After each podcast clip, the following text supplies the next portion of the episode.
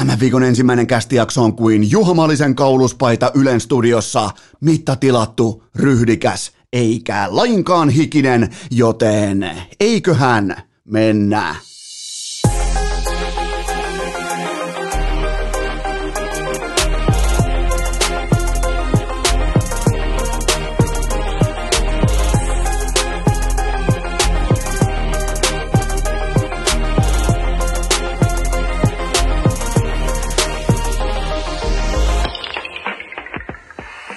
Tervetuloa te kaikki mitä rakkahimmat kummikuuntelijat jälleen kerran urheilukästin mukaan on sunnuntai 20. päivä kesäkuuta ja Eno Eskon ääni on kateessa, siitä pitää melkein tehdä etsintäkuulutus, melkein pitää laittaa mun ääni. Tuottaja Kope oli tuossa aamupalverissa sitä mieltä, että Eno Eskon ääni pitää laittaa maitopurkin kylkeen, jotta me löydetään se, koska mä voin ihan suoraan myöntää, minkä toimenpiteen kautta se katosi. Se katosi siitä syystä, että mä petin teidät kaikki, nimittäin mä olen astunut harmaalle puolelle. Mä olen astunut pimeyden tyyssiaan, nimittäin mulle tuli perjantaina, mä ollut tästä aivan hys hiljaa. Mulle saapui mittatilattu kyttyrä, sarvi, pyörä kotiin, eli gravel-pyörä, ei kuitenkaan ihan putipuhdas Bottas, vaan gravel-pyörä pääsee helvetin kovaa ja ihan mitä reittiä pitkin oikeastaan tahansa, ja olihan se pakko käydä luukuttamassa. Hän nyt tota eilen lauantaina tollai neitsyt matka 75 kilometriä, ja totta kai jurku auki niin kovaa kuin pääsee. Ää, tuli uusina asioina tällaiset kuin ilman vastus ja ehkä vähän viilenevä kesäinen ilta ja näin poispäin, niin sehän kävi kulkaa kurkkuun, mutta on komean merkiltään sellainen kuin Korratek se on tehty Saksassa. Mulle piti, hyvä ettei niinku mulkun mitasta alkaen pitänyt laittaa, eli nimenomaan mulukun mitta, ei mulkun mitta, vaan mulukun mitta, niin kuin Oulun suunnalla sanotaan, niin, niin tota, hyvä, ettei siitä alkaen pitänyt antaa kaikki mitat, ja siellä tehtiin vähän, hinkattiin runkoa, veivattiin näin poispäin, ja nyt se pyörä on mulla, ja täytyy sanoa, että niin kuin askelma tänne pimeyden puolelle, pimeälle puolelle tota, pyöräilyä, kuntoilua, liikuntaa, niin, niin Kyllähän se sisimmissään se tuntuu pahalta, mutta onhan se nyt ihan perkeleen hienoa. Kyllä mä niinku tavallaan mä ymmärrän myös ihan putipuhtaita bottaksia, jotka vetää tuolla niinku spandex-kamoissa ihan vaahtosuussa, että on siinä se tietty puolensa, mutta näköjään tuollain 75 kilsaa niin kuin neitsyt lenkkinä, mm, aika niin kuin urku auki oli mun kurkulle liikaa, mutta se johtuu siitä, ja se mitä tehdään nyt Virkkusen kanssa tässä jaksossa yhteensä 86 minuuttia, niin se on taas tehty ennen lenkkiä, joten tota, siinä on paljon lennokkaampia, niin ei tämä nyt itse asiassa, ei tämä niin paha enää ole, tämä ääni, koska mun oli pakko ostaa aikaa, mä en voinut hypätä suorilta studioon, koska ihan aamusta tuossa joskus niin kuin yhdeksän kieppeillä. Mulla ei tänä sunnuntai-aamuna ollut käytännössä ääntä ollenkaan, joten tähän saakka ollaan silti pystytty sen verran kehittymään, ettei nyt tarvi ihan urheilukästin historian ensimmäistä viittomakielijaksoa tehdä, mutta tota, ja minkä takia se ääni palautui? Se palautui siitä syystä, että mä katsoin yhden kaikkien aikojen kovimmista Game 7 NBA-koripallon historiassa kokonaan. Mä heräsin, mulla oli sellainen vipa, että tämä menee nyt tää tota, Brooklynin ja Milwaukeein Game 7 nähdään jotain hyvin eeppistä, hyvin historiallista, mutta en mä kuitenkaan olisi uskonut, että mä pääsen jälleen kerran todistamaan tilannetta, jossa yli 40 miljoonan dollarin tilillä ryyditetty super luokan MVP-luokan viimeisen päälle amerikkalaisen urheilun ikoni, megatähti James Harden kävelee strippiklubille, kun pelikellossa on vielä aikaa. Mä niinku, Lebron lähti, kun oli suurin piirtein kolme minuuttia pelaamatta, ja James Harden lähtee vielä, kun on vähän vajaa sekunti pelaamatta, niin vähän niinku muumien mörkö menee silleen tunteettomasti eteenpäin, vaan liikkuu. Se ei ole kävelyä, se on liikkumista eteenpäin.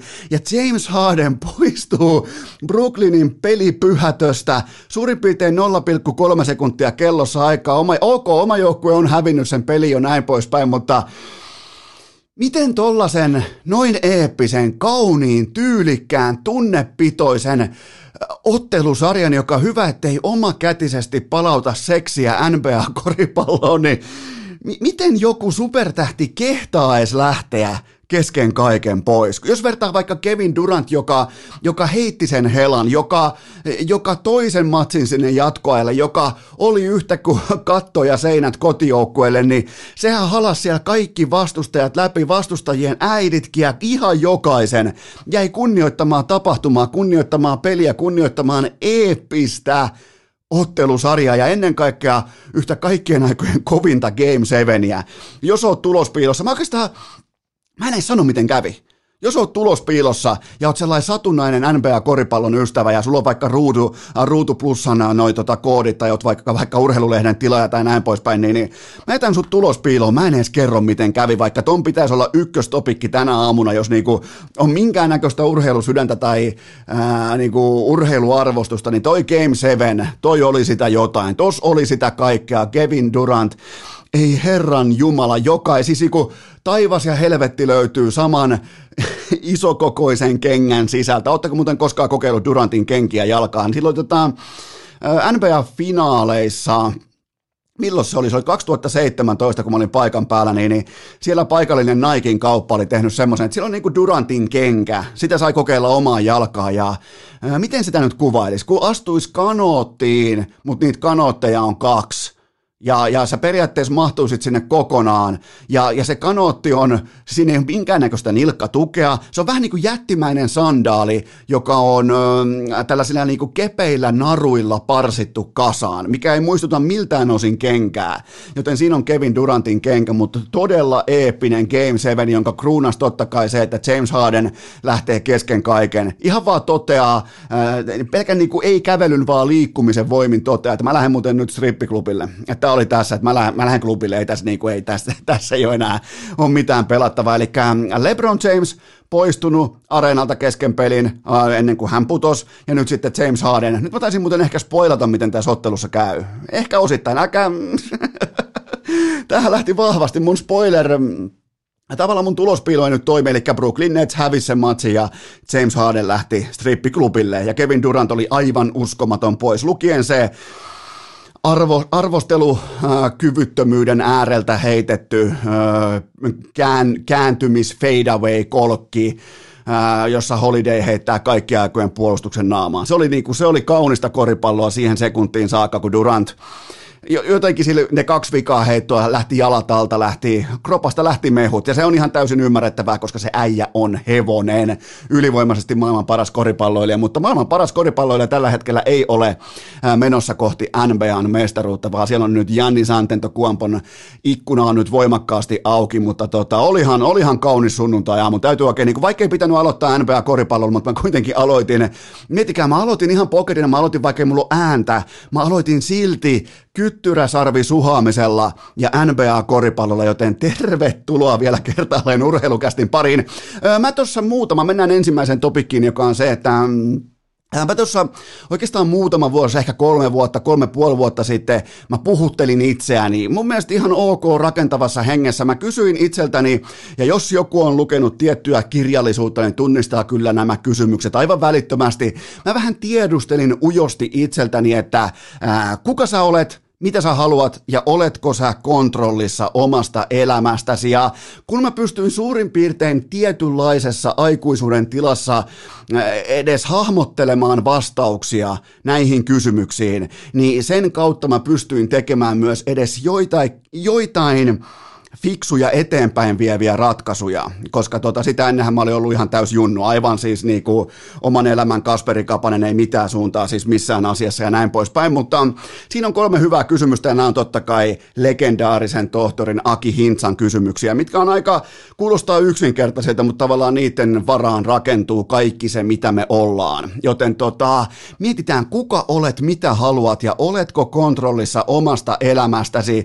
Jos mun pitäisi, hypätä NHL NHL-jääkiekkoa, jos mun pitäisi suomalaisista NHL-jääkiekkoilijoista poimia yksi pelaaja, joka pystyy vastaamaan näihin kyseisiin kysymyksiin äärimmäisen tahdikkaasti, täsmällisesti ja rehellisesti, niin se on Alexander Sassa Barkovi. Tämä tavallaan palautui mun mieleen tämä koko asia siitä, että nyt kun Barkovi voitti Selketrofin, missä hän oli välittömästi seuraavana aamuna, aika moni muu pelaaja olisi voinut olla vaikka somekuvissa tai kuvaussessiossa tai mitä nyt tahansa, ehkä yöhön, ehkä vähän pelvedereä pöytää. Alexander Sassa Barkovi oli sovitulla sählyvuorolla heti, heti välittömästi lauantai-aamuna perään, kun tulee selketrofi, joka nyt kuitenkin on näistä yksi näistä NHLn oikeista palkinnoista, siis niistä arvostetuista, virallisista, jättimäisistä palkinnoista. Jokainen voi olla sitä mitä mieltä haluaa, mä menen kohta mun omaan mielipiteeseen, mutta välittömästi tämän jälkeen Barkov tietää, että tämä palkinto ei muuta mitään. Tämä ei, tämä ei niinku liikauta oikeastaan isoa kuvaa tätä uraa tämä ei liikauta mihinkään suuntaan tämä kyseinen palkinto, joten totta kai Alexander Sassa Parkov löytyy sählyvuorolta välittömästi lauantai-aamuna, mikä tavallaan niin kuin alleviivaa sitä, että Tämähän nyt ei ole mikään final destination, tämä ei ole päätepysäkki, vaan tämä on looginen välipysähdys. Jossa vaikka meet junalla Helsingistä vaikka Lahden suuntaan, niin se on täysin luonnollista, että se pysähtyy vaikka Tikkurilassa.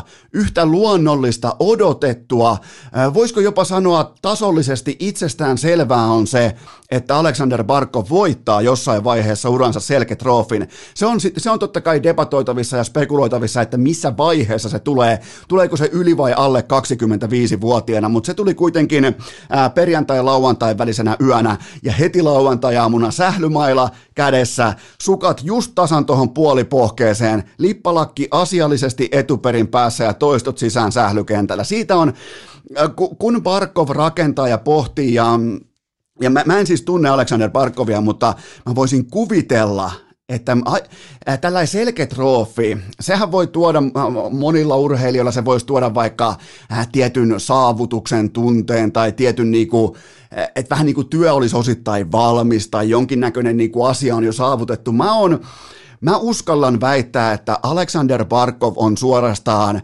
vihainen. Ei siis sen takia, että hän saa palkinnon, vaan sen takia, että hän tietää, että hän ei ole ollut vielä lähelläkään niitä oikeita palkintoja, jotka on totta kai Stanley Cup ja Hard Trophy, mistä hän pelaa. Mutta tämä on, jos joku palkinto pitää osua tiettyyn uraan, tiettyyn urarakenteeseen, tiettyyn siihen, mitä pelaaja on, kuka se pelaaja on, mitä se haluaa olla? Ja onko se kontrollissa omasta urastaan, elämästään, suorituksestaan, niin selketroofi on yhtä kuin Alexander Barkov, joten tota, mutta se tavallaan se nälän määrä, minkä mä voin nyt jo kuvitella, mitä tavallaan niin kuin heijastaa se, että se on lauantai-iltana sählymailla kädessä, niin mä oon ihan varma, että Sassa kääntää tavallaan niin kuin, kun meistä moni, minä ja sinä, Meillä olisi varmaan kaverit kutsuttu kylään meillä olisi ehkä vähän grillissä parempaa lihaa, meillä olisi sauna lämpimänä, jotain hyvää kylmää juotavaa näin poispäin, niin, niin Sassalla on sählymailla kädessä. Se erottaa sen, se erottaa nimenomaan sen, sen supertähden sieltä ihan normaalien huippupelaajien joukosta. Ja sen takia hänet myös palkittiin, koska hän on paras kahden suunnan hyökkäjä, niin kuin me ollaan tiedetty jo tovi NHLssä. Mutta tämä on, on se ehkä kaikista suurin kysymys on se, että kun Barkov on koko ajan tahdikkaasti, ryhdikkäästi, muistakaa miten vaikeaa oli ruukiena, muistakaa miten on kasvettu kapteeniksi, kapteeniuteen, kaikkeen tähän. Miettikää, miten loogisia askelia on otettu. Nolla kohua, okei, kerran parkkeeras auto huonosti Tampereella, niin siinä on niin kuin ainoa kohu. Ei mitään selkkauksia, ei poikkipuolista sanaa, ei mitään. Joten Barkov tietää, Barkov on sinut sen kanssa, että jotenkin niin kuin kaikki kulminoituu yhteen lausuntoon, jonka hän sanoi silloin, kun hän tuli ehkä vähän yllättäen vaikean, kovan, ankaran kauden jälkeen. Hän tuli vielä auttamaan Leijonia MM-kisoihin, niin, niin tota, silloin kysyttiin, että mikä tähän, mikä tähän ratkaisu ajo, niin, niin Barkovi ilmoittaa vaan, että, että tota, mä oon jääkiekkoilija ja mä tykkään pelata jääkiekkoa. Ja, ja, ja se oli siinä. I'm a hockey player. I, I like to play hockey. Ja, ja se niinku tiivistää, kun meillä on tuolla paljon feikkejä, siis nimenomaan suomalaisia NHL-pelaajia. Meillä on paljon sellaisia pelaajia, joille NHL on tietty status, se on tietty niinku pääsylippu johonkin, se on, se on hengailua kuuluisuuksien kanssa, se on olla jotakin. Barkoville se on jääkiekkoa.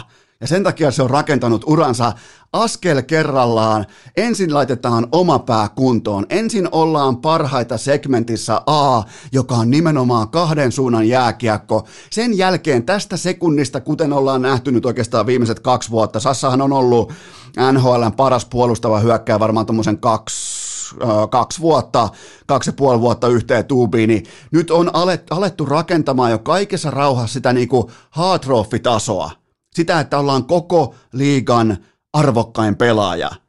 Ja sekään ei riitä, ei tietenkään riitä, koska kyse on Stanley Cupista, kyse on joukkueena voittamisesta Alexander Barkoville. On se sitten lauantai-aamun sählyvuorolla, on se sitten NHL, missä tahansa, on C-rinnassa, A-rinnassa, nelosketjun äijänä, mikä tahansa. Niin se, se siitä tavallaan niin kuin se rehellisyys, itsetietoisuus, itsensä ymmärtäminen, kaikki se, niin sen takia – ei palkintojen, ei rankkareiden, ei niiden silkkisten tumppujen peliälyn.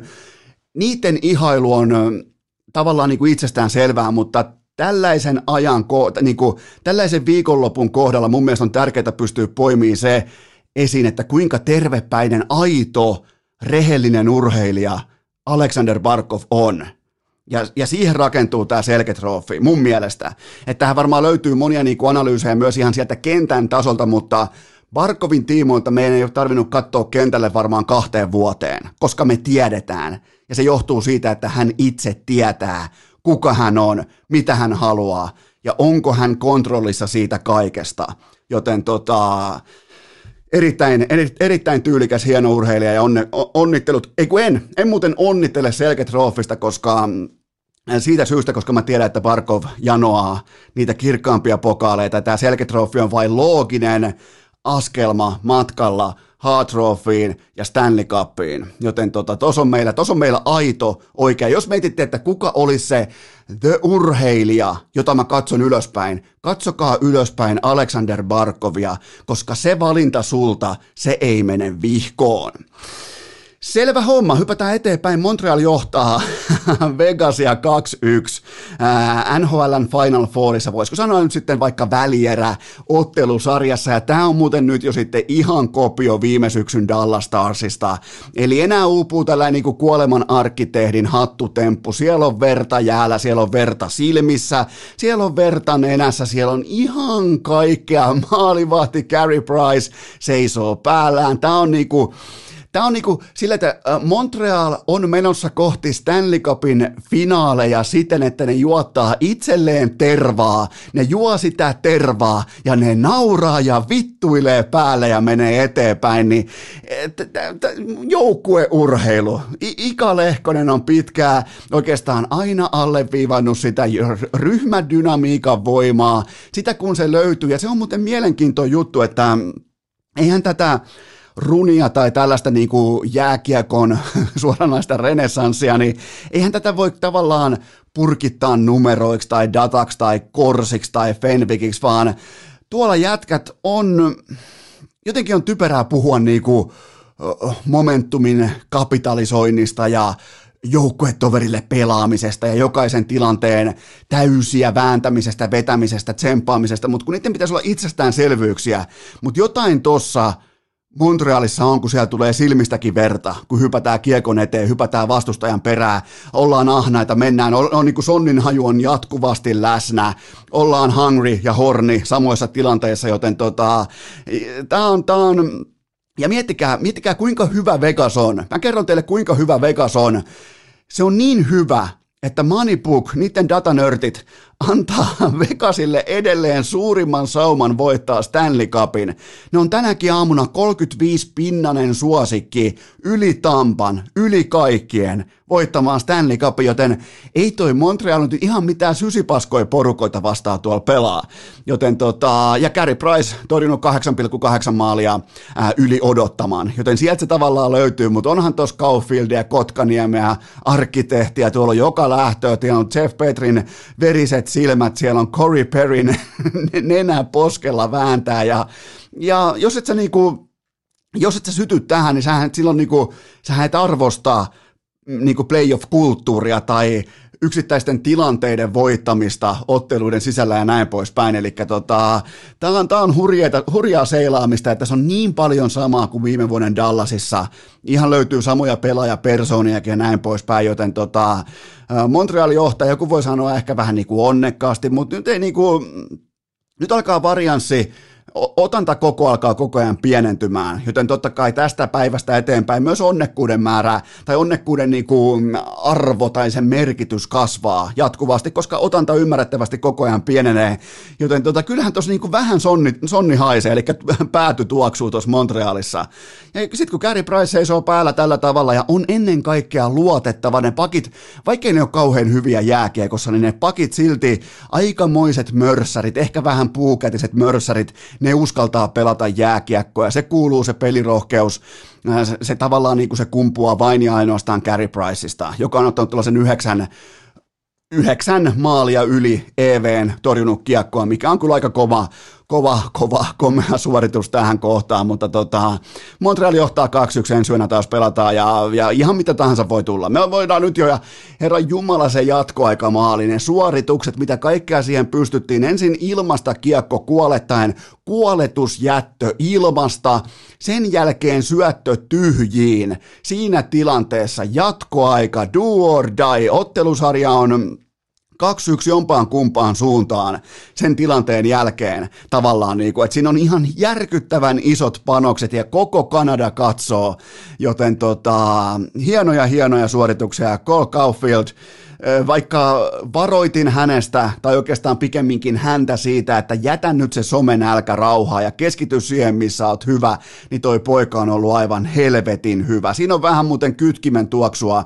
Nyt on muuten tuoksua vähän, kun ei oikein haistakaan mitään, kun on tällaista outoa niin kuin äänettömyyden tuomaa flunssaa, vaikka ääni itse asiassa runaan tällä hetkellä ihan hyvin, niin, niin tota, äh, Cole Caulfieldissa on tiettyä niin kuin clutch-pelaajan otetta. Se, se ei kutistu, okei se ei voi kutistua, kun se on nyt jo niin pieni, se on jopa pieni kuin arkkitehti, tai pienempi kuin arkkitehti, mutta tota, se ei henkisesti pienene kovissa tilanteissa. On, on kova pikkuukko ja kova, kova, hieno, mahtava joukkue. Otetaan vielä sitten täältä toisesta välieräparista nopea noteraus. Islanders tasoitti viime yönä ottelusarjan kahteen kahteen, ja tämä toinen erä tässä ottelussa – Tämä oli varmaan yksittäiseltä joukkueelta tämän playoff-sesongin paras yksittäinen erä. Näin mä melkein, enkä siis tujuta tulostaululle, okei, okay, 3-0 se erä Islandersille, mutta se tuotannon määrä, se vyörytyksen, jopa niin kuin mertarantalaiset voisi sanoa valtaisan ryöpytyksen määrä, niin se oli siis ihan kuin Tampa Bay Lightning hallitseva mestari olisi ollut pesukoneessa. Eli ne teki kolme maalia ja ne loi peräti yli kahden maalin edestä odottamaa, mikä on siis 20 minuuttia jääkeikossa, se on uljas uljas lukema. Ja ratkaisuhan löytyy totta kai siitä, että ää, Matthew Parsal pelasi itse omakohtaisesti 80 prosenttisen illan, eli se tarkoittaa sitä, että hänen jäällä oloaikansa tiimoilta maali odottama meni Islandersin kuppiin 80 prosenttisesti, eli vastustajalle jää silloin 20 prosenttia, eikö mekki tasan kivasti siitä. Ja Vastustajan vastaava pelaaja Braden Point pelasi 20 prosentin illan, joten sieltä löytyy se ratkaisu. Sitä ei tarvitse kaivaa yhtään kauempaa, joten se meni 80-20 tämä jaottelu, vaikka taas Braden Point teki nyt seitsemännen maalinsa seitsemänteen otteluun yhteen tuubiin, mutta hän oli mangelissa. Aivan loistava pelaaja. Mä oon niinku, viime syksynä mä en ollut vielä valmis antamaan Consmaittia Braden Pointille, mutta nyt niin kuin puhutaan aivan fantastisesta pelaajasta, sentteristä, todellinen johtajien johtaja tuossa joukkueessa, kun puhutaan kiekollisesta jääkiekosta, mutta nyt kyllä Parsal laitto koulun pystyy, laitto pulpetin toi oikein keskelle luokkaa ja näytti, että muuten toi jätkä ei pärjää mulle. Ja oli vielä oikeassa. Se, se on kova, kova jättimäinen suoritus, koska vastassa on kuitenkin Braden Point, joka on aivan helvetin hyvä. Öö, siitä mä heitän kuitenkin vielä kysymysmerkki ilmoille, että mehän nähtiin Islandersilta, varsinkin toisessa erässä me nähtiin koko kauden parasta jääkiekkoa, ja me nähtiin Tampalta mm, passiivista, vähän niin kuin tällaisen krapula, pelin tyylistä jääkiekkoa, joten jos se piisaa vain tällaiseen suoritukseen tuloksellisesti, niin kyllä mä olisin silti Islanders-fanina ehkä vähän, mä olisin maltillinen, mä en vielä lähtisi torille, koska tuolla Tampalla löytyy tohon verrattuna vielä useita vaihteita sieltä vaihdekotelostaan. Ja Islandersin ilonaihe on se, että Vasiljevski, kuunnelkaa tarkasti, Andrei Vasiljevski on nyt playoffeissa torjunut 18,8 maalia yli odottaman.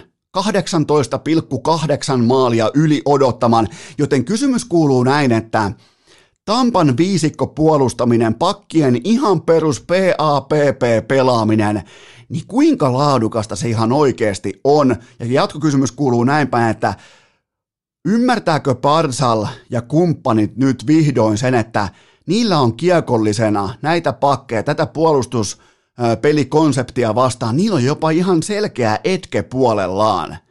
Joten tota, Vasilevskihan on seisonut päällä 18,8 maalia torjuttuna yli budjetin, mikä on siis, miettikää playoffeihin ihan uskomaton lukema ja ihan siis ihan sairas mielipuolinen niin kuin statistinen nosto, joten tota toi Tampan viisikkopuolustus, se on ratkeillut, mutta kun sen luottokorttilaskun kuittaa aina Vasilievskin, mitä jos sillä menee visatukkoon? Mitä jos siellä tulee credit line täyteen? Niin se on se kysymys. Mun mielestä nimittäin Islanders, vaikka se on taidollisesti, se on ehkä vähän niin kuin rajoitettu porukka, mutta ihan kun ne olisi haistanut edelleen, hajuaisti tärkeässä roolissa, ihan kun ne olisi haistanut veren viime yönä noihin pakkeihin liittyen, ja tuohon viisikkopuolustukseen liittyen, mutta pidetään nyt kuitenkin pian tauko ja sen jälkeen sitten Tuomas Virkkunen. Urheilukääst! Ei aina paras, mutta joka ikinen kerta ilmainen! Tähän välikköön mulla on teille huippunopea K18. Tuoteinformaatio sen tarjoaa tuttuun tapaan. Coolbet, EM-kampanjat, ne on kaikki livenä Coolbetin kampanjan sivustolla. Siellä on huuhkajille oma kampanjansa, se kannattaa käydä tsekkaamassa pois. Ja tuplausviikkohan alkaa tuttuun tapaan maantaina kello 12. Ja tuplauspokeri, joka siis tuplaa tuplauksen loppuvoiton, mikäli sä meet ihan Game 7 saakka ja harjaat vielä senkin, niin se tuplaa sen sun viimeisimmän voittosi, joten se on aika kova jättimäinen bonus sinne, joten tuplauspokeri maanantaisin, joka ikinen maanantai kello 19. Mulla on yksi kohdepoiminta, se on maanantaille, ja se on ihan yksinkertaisesti se, että mä Suomi plus yksi ja puoli maalia mun liuskalle Belgiaa vastaan. Se johtuu siitä, että Rive Kanerva iskee nyt pellit kiinni. Nyt pelataan jälleen kerran poltetun kentän taktiikalla. Belgiaa vastaan tuskastutetaan, Radetski, kaikki tää topparit, kaikki matala blokki, näin poispäin. Mä uskon siihen, mä ostan sitä osaketta, joten mä kirjaan mun liuskalle Suomi plus puolitoista maalia saa eteensä. Ö, erittäin laadukasta Belgiaa vastaan, mutta mulla on voimakas, voimakas tuntuma siitä, että toi puolustuksen rakenne toisin kuin Tampa Bay Lightningilla, se ei murru. Joten tästä syystä huuhkajat plus puolitoista maalia liuskalle. Kaikki kampanjat, kaikki, äh, kaikki lisäinfo Kulpetin sivustolta, kaikki pelaaminen älykkäästi Maltilla ja K18.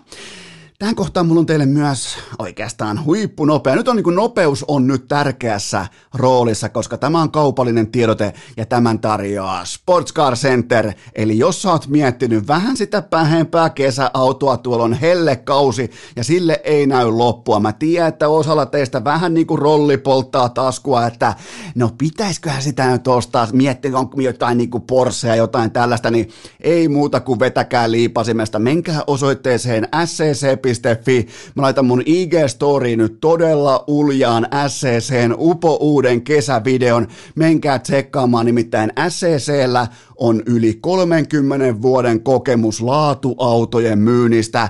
Älkää uskoko amatööreihin. Jos sulla on laatuauto mielessä, niin kyllähän sun on silloin pakko luottaa laatuun myös siellä myyntipuolella. Joten menkää, osa- toteuttakaa ne haaveet, eläkää hetkessä, näin poispäin. Mä, mä suosittelen sitä voimakkaasti.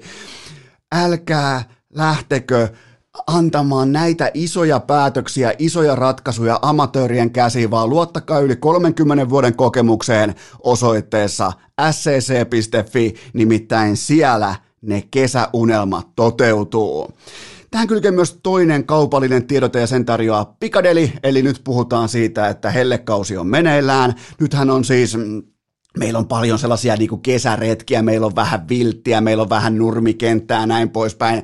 Ja mä tiedän, että ihmiset tykkää mennä piknikille ja näin poispäin, niin silloinhan siihen keliin soveltuu parhaiten salaatti mukaan, joten pikadeli, salaattibaarit, positiivista älykästä pikaruokaa, maailman turvallisin salaattibaari, lasikuvut, estää kaikki roiskeet, pärskeet, ne ottimet ei loju siellä, siellä on laatu, laatu ja vielä kerran laatu, kaiken kulmakivenä, joten menkää osoitteeseen pikadeli.fi ja kattokaa sieltä, että missä on lähin Pikadeli, salaattibaari. Se on todennäköisesti sun jossain vähän isommassa kaupassa. Se voi löytyä totta kai myös vähän pienemmästä kaupasta. Käykää katsomassa, missä niitä on, koska se on todella, todella laadukasta, viimeisen päälle pohdittua ää, salaattia oikein. Siellä löytyy ihan joka lähtöä sitten. Sä, sä, et, sä et edes, mä väitän, mä lyön vetoa sen puolesta, että sä et edes keksi sellaisia vaikka vihanneksen nimiä, joita ei löydy Pikadelin salaattibaarista. Joten se on älykästä, positiivista, fiksua pikaruokaa. Älkää kiireen verukkeella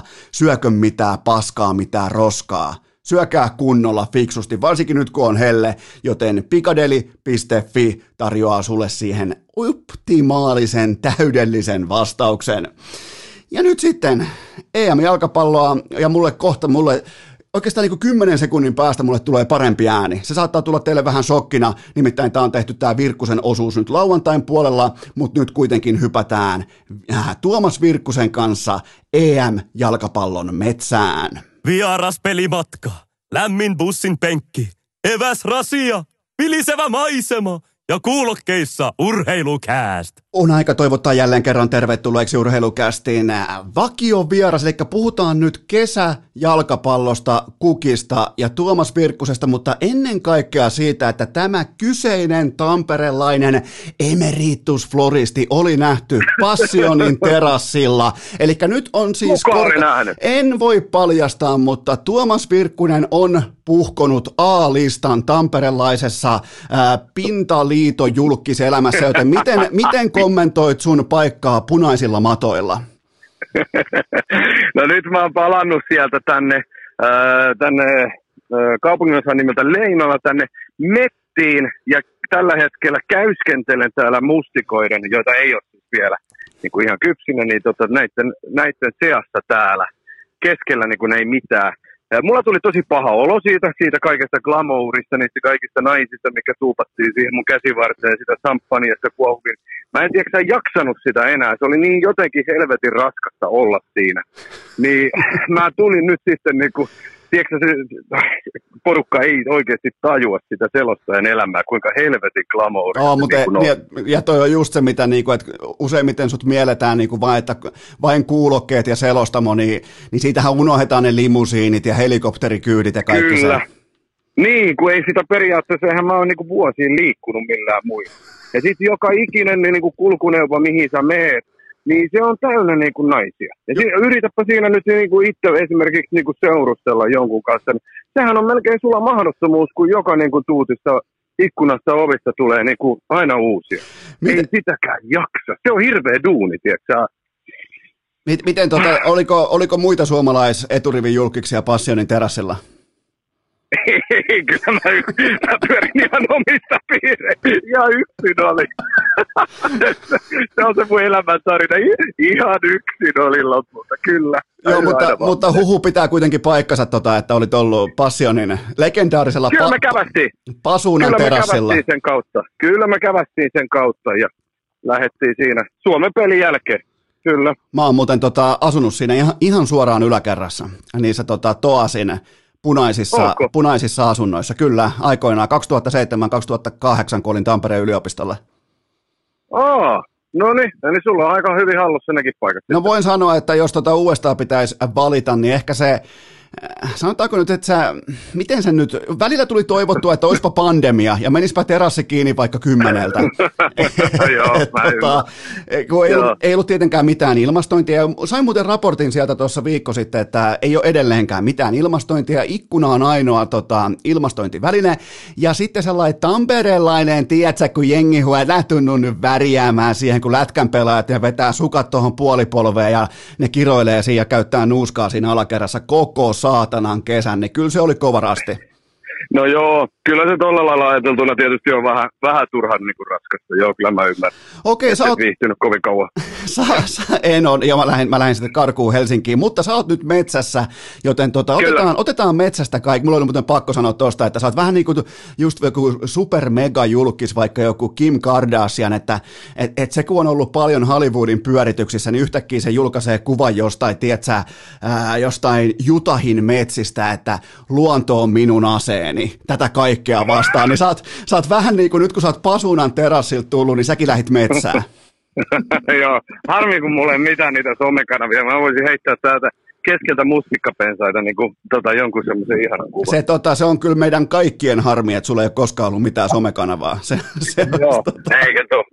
Just, mä laitan sulle sitten vaikka, tota, jos, jos mä saan napattua täältä hienon mä, mä oon niistä kaikista kuvista, mitä sä oot lähettänyt, mä oon kyllä todella kiitollinen. Mutta mennään päivän aiheeseen. Mä teen teemavalinnan, mä asetan nuotin ja nyt mennään posin kautta, nimittäin Suomen Noniin. jatkoon. Kuuntele Suomen huuhkajien jatkoon pääsyn odottama juurikin nyt, juurikin tänä metsäreissuisena aamuna. Se on 74 prosenttia. Eli jatkopelit, äh. kyllä, kun, ihan siis kylmää faktaa, datan kertomaa faktaa kovimmilta kellarinörteiltä jalkapallon niin kuin data-analyytikan parista, niin, niin mun yhteenveto on se, että tuollahan on tällä hetkellä ihan saatanan vaikeaa jäädä pois jatkopeleistä. Eli eihän sieltä putoa siis kuin äh, lohkon viimeiset ja sitten kaksi kolmos sijan joukkuetta ja kaikki muut menee jatkoon, joten tämä on nyt tällä hetkellä tilanne. Suomen jatkoon pääsyn odottama 74 prosenttia, joten tota, keskeltä metsää, miten kommentoit? On aika kova pinnat, hei. Tämähän on noussut ihan sikana. Mun mielestä se oli päivä vai kaksi takaperin niin jotain 50 luokkaa, missä tahansa sä yritit tommosia niin hakea, mutta siis äh, on pakko kysyä, että miten on esimerkiksi sitten, niin kuin, onko sulla prossat niin kuin Venäjään, Tanskaan, Venäjä, öö. Venäjä juurikin nyt 41 prosenttia, Tanska 69 prosenttia. Kato, kun tuolla on niin paljon joukkueita, jotka, jos ne joutuu tai niin kuin pääsee lohko kolmosiksi, niin ne putoaa käytännössä automaattisesti. Niiden, niiden tuloskäyrä, niiden maaliedotuskäyrä ja muut käyrät on, on ihan täysin poskellaan, joten tota, se, se on siinä. Ja, ja tuolla on siis... Niin, niin. Että tämä prosenttihan perustuu siihen, että nyt otetaan prosentit, prosenttilukemat otetaan pois kaikilta niiltä joukkueilta, jotka on jo varmistun, äh, varmistaneet etenemisensä Aivan, niin, niin, niin sen aivan, takia tämä prosentti, prosenttilukema kuulostaa suurelta, mutta siellä on vaikka Turkki on 17 pinnaa, siellä on Unkari on 5 pinnaa, siellä on, ja toihan siis, jos pitää nyt nostaa hattua johonkin suuntaan, niin Ruotsin 1-0 voitto ei voi olla kauniimpi tulos mm. suomalaisittain. Se on nimenomaan se tulos, mikä osui nyt sitten kerrankin niin kuin tänne meidän laariin, joten tota, tässä voidaan alkaa puimaan kohta jo jatkopelejä. Tarvitsisi muuten Belgia vastaan pelata? T- Tässähän voidaan alkaa kohta niin kuin vähän katselemaan niitä jatkopelipaikkoja ja että tota, mihin, mihin sitä niin kuin puukkaillaan ja mitä puukkaillaan, mihin kaupunkiin. Niin, ja lähdetäänkö suoraan tuonne vaikka, lähdetäänkö vaikka kvartsifinaaleihin Müncheniin? Siellä, on tuota, niin, niin. siellä olisi vaikka Italia, Italia hyvin todennäköisesti. Sitten muuten tulee kova peli, jos Belgia ja Italia kohtaa siellä, niin kuin on äärimmäisen todennäköistä. Joo, siitä, siitä tulee kyllä. kova, mutta tota, kyllähän tämä nyt aika, se, se on se. On tämä hieno tilanne. On, on hieno tilanne. Mietipä, me ollaan siis, me ollaan, lähdetään yläkoirina, eli ennakkosuosikkeina, me lähdetään jatkopaikan tiimoilta, me suomalaiset, tiedätkö nyt kun me kaikki ollaan, me ollaan niin kauan me, kunnes huuhkajat kenties putoaa tai häviää, sen jälkeen ne on ne. Tälleen menee, tervetuloa, niin kuin, tervetuloa suomalaiseen urheilumentaliteettiin nyt huuhkajienkin osalta, mutta tota, mutta Mut, jos olisi ennen kisoja, kuuntele, jos olisi ennen niin. kisoja sanottu, että ennen Belgia-matsia Suomi 74 pinnaa odottama jatkoon, niin, niin eihän kukaan olisi uskonut. Ei, kyllä se, ei. Mehän, mehän silloin, kun me aloiteltiin näitä mun kesätyöhommia, niin kyllähän me niinku vähän uskottiin siihen, että Suomi jatkoon meni. Mä itse ainakin oli vähän silleen, että siinä lohko kolmosena, kyllä mä niinku uskon, uskon siihen. Mutta että niin kun olisi heittänyt tuommoisen 74 pinnaa niin kuin kahden matsin jälkeen, niin ei missään tapauksessa. Ei, että kyllähän, kyllähän niin kuin oikeasti ajattelee, että nyt ensimmäinen arvokisaturnaus ever, ja niin kuin sä oot viimeinen lohkovaiheen peli, ja sä oot näin hyvissä kantemissa sen jatkopaikan suhteen, niin onhan tämä nyt niin kuin aika massiivisen upea juttu, mihin nyt ei varmasti tota, kovin moni niin kuin uskon. Suomi pelasi Venäjää vastaan viime keskiviikkona, tota, hävis 0-1, mutta otetaan sieltä kuitenkin hyviä asioita mukaan ja mä lähden siitä liikkeelle, että me nähtiin Suomelta jalkapalloa. Se on tosi tärkeää, kun pelataan jalkapallon arvokisoja, että kentällä uskalletaan pelata jalkapalloa. Mun mielestä Suomi pelasi 90 minuuttia jalkapalloa ja se on hyvä merkki, kun liikutaan eteenpäin. Mitä sulta jäi nimenomaan posin kautta mieleen? No ihan just, ihan just näin, se ihan erilainen esitys siihen nähden, mitä Tanskaa vastaan nähtiin, että kyllä me nyt uskallettiin pitää palloa ihan eri lailla. Oli hyökkäyksiä, niin kuin Pohjanpalo varsinkin, se oli ihan järjettömän upea, aktiivinen, tosi aggressiivinen, silleen jollelle ne kaikki paikat käytännössä tuli. Et, et olihan tuossa hyökkäyspelaamisessa ylipäätään tosi paljon parannettua ja vielä kun saisi vielä just ton tyyppisiä, mistä se paitsio maalekin tuli, eli eteenpäin puolustettaisiin, mistä ää, Raitala pääsi upeeseen katkoon, niin tota, no, noita, noita sopisi näkevän niin kuin vielä vähän enemmän. Ja sitten sopisi näkevän just sen, että vielä noi formit iskis vielä vähän vielä tiukemmin niin kuin tietyillä avainpelaajilla niin kuin kovemmiksi, niin sitten Suomi olisi vielä, vielä laadukkaampi. Ja se, mikä on mielenkiintoista, niin, niin, niin tota Venäjä, kotikenttä ja mieti, Suomi kollektiivina on pettynyt siitä, että tuli tappio selässään Kyllä. pois. Normaalisti oltaisiin 0-1 tappiosta vaikka 3, 4, 5 vuotta sitten, niin todettaisiin, että hei, tämähän on hieno tulos. Ja nyt me, Suomi uskaltaa olla – pettynyt, niin se on kulttuuria. Se on, se on nimenomaan sitä, mitä mun mielestä pitää edustaa, kun lähdetään arvokisoihin. Että jos, jos suoritus on kohdallaan ja tulos ei täsmää, niin, niin sanotaan se ääneen. Ilmoitetaan vähän niin kuin mun mielestä Suomi olisi sanonut, että No oltiin me ehkä ripauksen verran parempia tänään. Mun mielestä Suomi jopa saattoi ollakin ripauksen. Se oli kyllä aika mm. kolikon, kolikon heittoottelu, että oli niinku pin, pinna oli ihan täysin otettavissa, mutta se on huikea tason nosto mentaalis, äh, mentaalisesti, että kun lähdetään Venäjälle vieraskentälle arvokisat ja tulee 0-1 pataa, niin, niin ensimmäinen asia on se, että ollaan pettyneitä. Joten tota, mä, mä niin kuin laitan siitä jättimäisen plussan, niin kuin mentaali, mentaalipuolen plussan. Parhaimmillaan mun mielestä Venäjä olisi ollut jopa niin kuin voitettavissa, jos niin kuin jossittelee asioilla, koska Venäjällä oli vähän semmoinen, en mä sano itsemurhataktiikka, mutta semmoinen tosi aggressiivinen, jossa ne nosti järkyttävän paljon pelaajia niin kuin ajoittain sinne ylös. Et meillähän olisi ollut sauma oikeasti toi Venäjä niin kuin jopa niin kuin voittaa, puhumattakaan siitä pisteestä.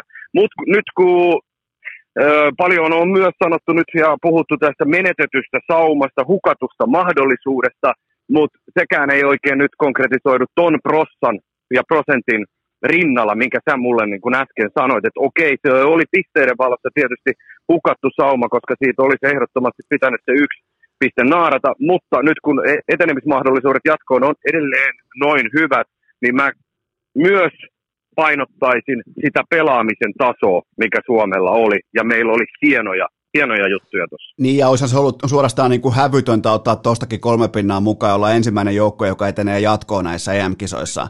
Niin, niin Su- Suomihan, Suomihan olisi voinut heittää Pelkiä vastaan askiin vaikka no Rive-kentälle, Tippis Valdeen kentälle, niin, niin, niin olisihan se ollut aika... Tippis pohjalle tippi, Nimenomaan Tippis niin kuin valvomaan hyvää journalistista tapaa sinne niin, linjan ja, nu, ja Nure niin kuin kaikkien yllätykseksi vasemmaksi laitaliikki. Se olisi ollut se yllätysmomentti. Joo, silleen vielä, että Nure antaa kaikki pregame-haastattelut. Kyllä totta kai. Onko mitään Innanen, ma- Innanen, Innanen haetaan Suomessa siihen vähän niin kuin haastattelee. Onko mitään mahdollisuutta Belgia vastaan? se, se, tota, ei missään tapauksessa. Se oli, se oli kyllä yksi kaikkien aikojen kovimmista, mutta oh, nyt, kun, nyt kun ollaan otettu tuosta Venäjän tappiosta hyviä asioita mukaan, niin, niin niin tota, mitä pitää nimenomaan pystyä vielä optimoimaan tai terävöittämään, kun vastaan tulee kuitenkin Belgia, ja se mikä on suomalaisittain, mä kysyn tämän ensin näin päin, onko se suomalaisittain hyvä vai huono asia, että Belgia on jo varmistanut jatkopaikkansa, siellä voidaan heittää vaikka C-junnut kentälle, niin, niin, niin miten tämä täsmää suomalaiseen mentaliteettiin? No mä voin ihan suoraan sanoa, että mä en tiedä, rakas Eskoseni, tiedä. Koska nythän tilanne on se, että, että tavallaan mä näkisin tämän parempana vaihtoehtona, jos olisi semmoinen niin normitilanne tavallaan, mikä Pelkialla oli esimerkiksi niin kuin kolme vuotta sitten arvokisoissa, kahden matsin jälkeen jatkopaikka oli jo varma ja ne lepuutti sitten lohkon öö, vikassa pelissä, joka ne tosi voitti sitten Englantia vastaan, niin vei sillä NSP-joukkueellakin. Mutta nythän tilanne on se, että kun, kun tuossa on niin, kun, niin paljon pelaajia, jotka on ollut tämmöisiä puolikuntoisia, ja kun ne kolme pelaajaa sanoo niin kun ääneen, niin kyllä mua niin kun vähän rupeaa puntissa tutisee. De Bruyne, Witzel, Eden Hazard. Ja nyt jos me uskotaan Roberto Martinesia, kun hän on sanonut, että hän tulee antaa peliaikaa muun muassa tälle kolmikolle just sen vuoksi, että ne saa pelituntumaa jatkopelejä ajatellen. Niin mä en enää osaa sanoa, että onko tämä ihan hirvittävän suuri etu Suomelle, että Belgia on varmistanut jatkopaikka. Joo, Koska tuossa on suhteellisen niin. kovaa kaveria. Joo, mutta onneksihan toi tota De Bruyne ei ollut kauhean hyvä Tanskaa vastaan. Joo, ei, ei.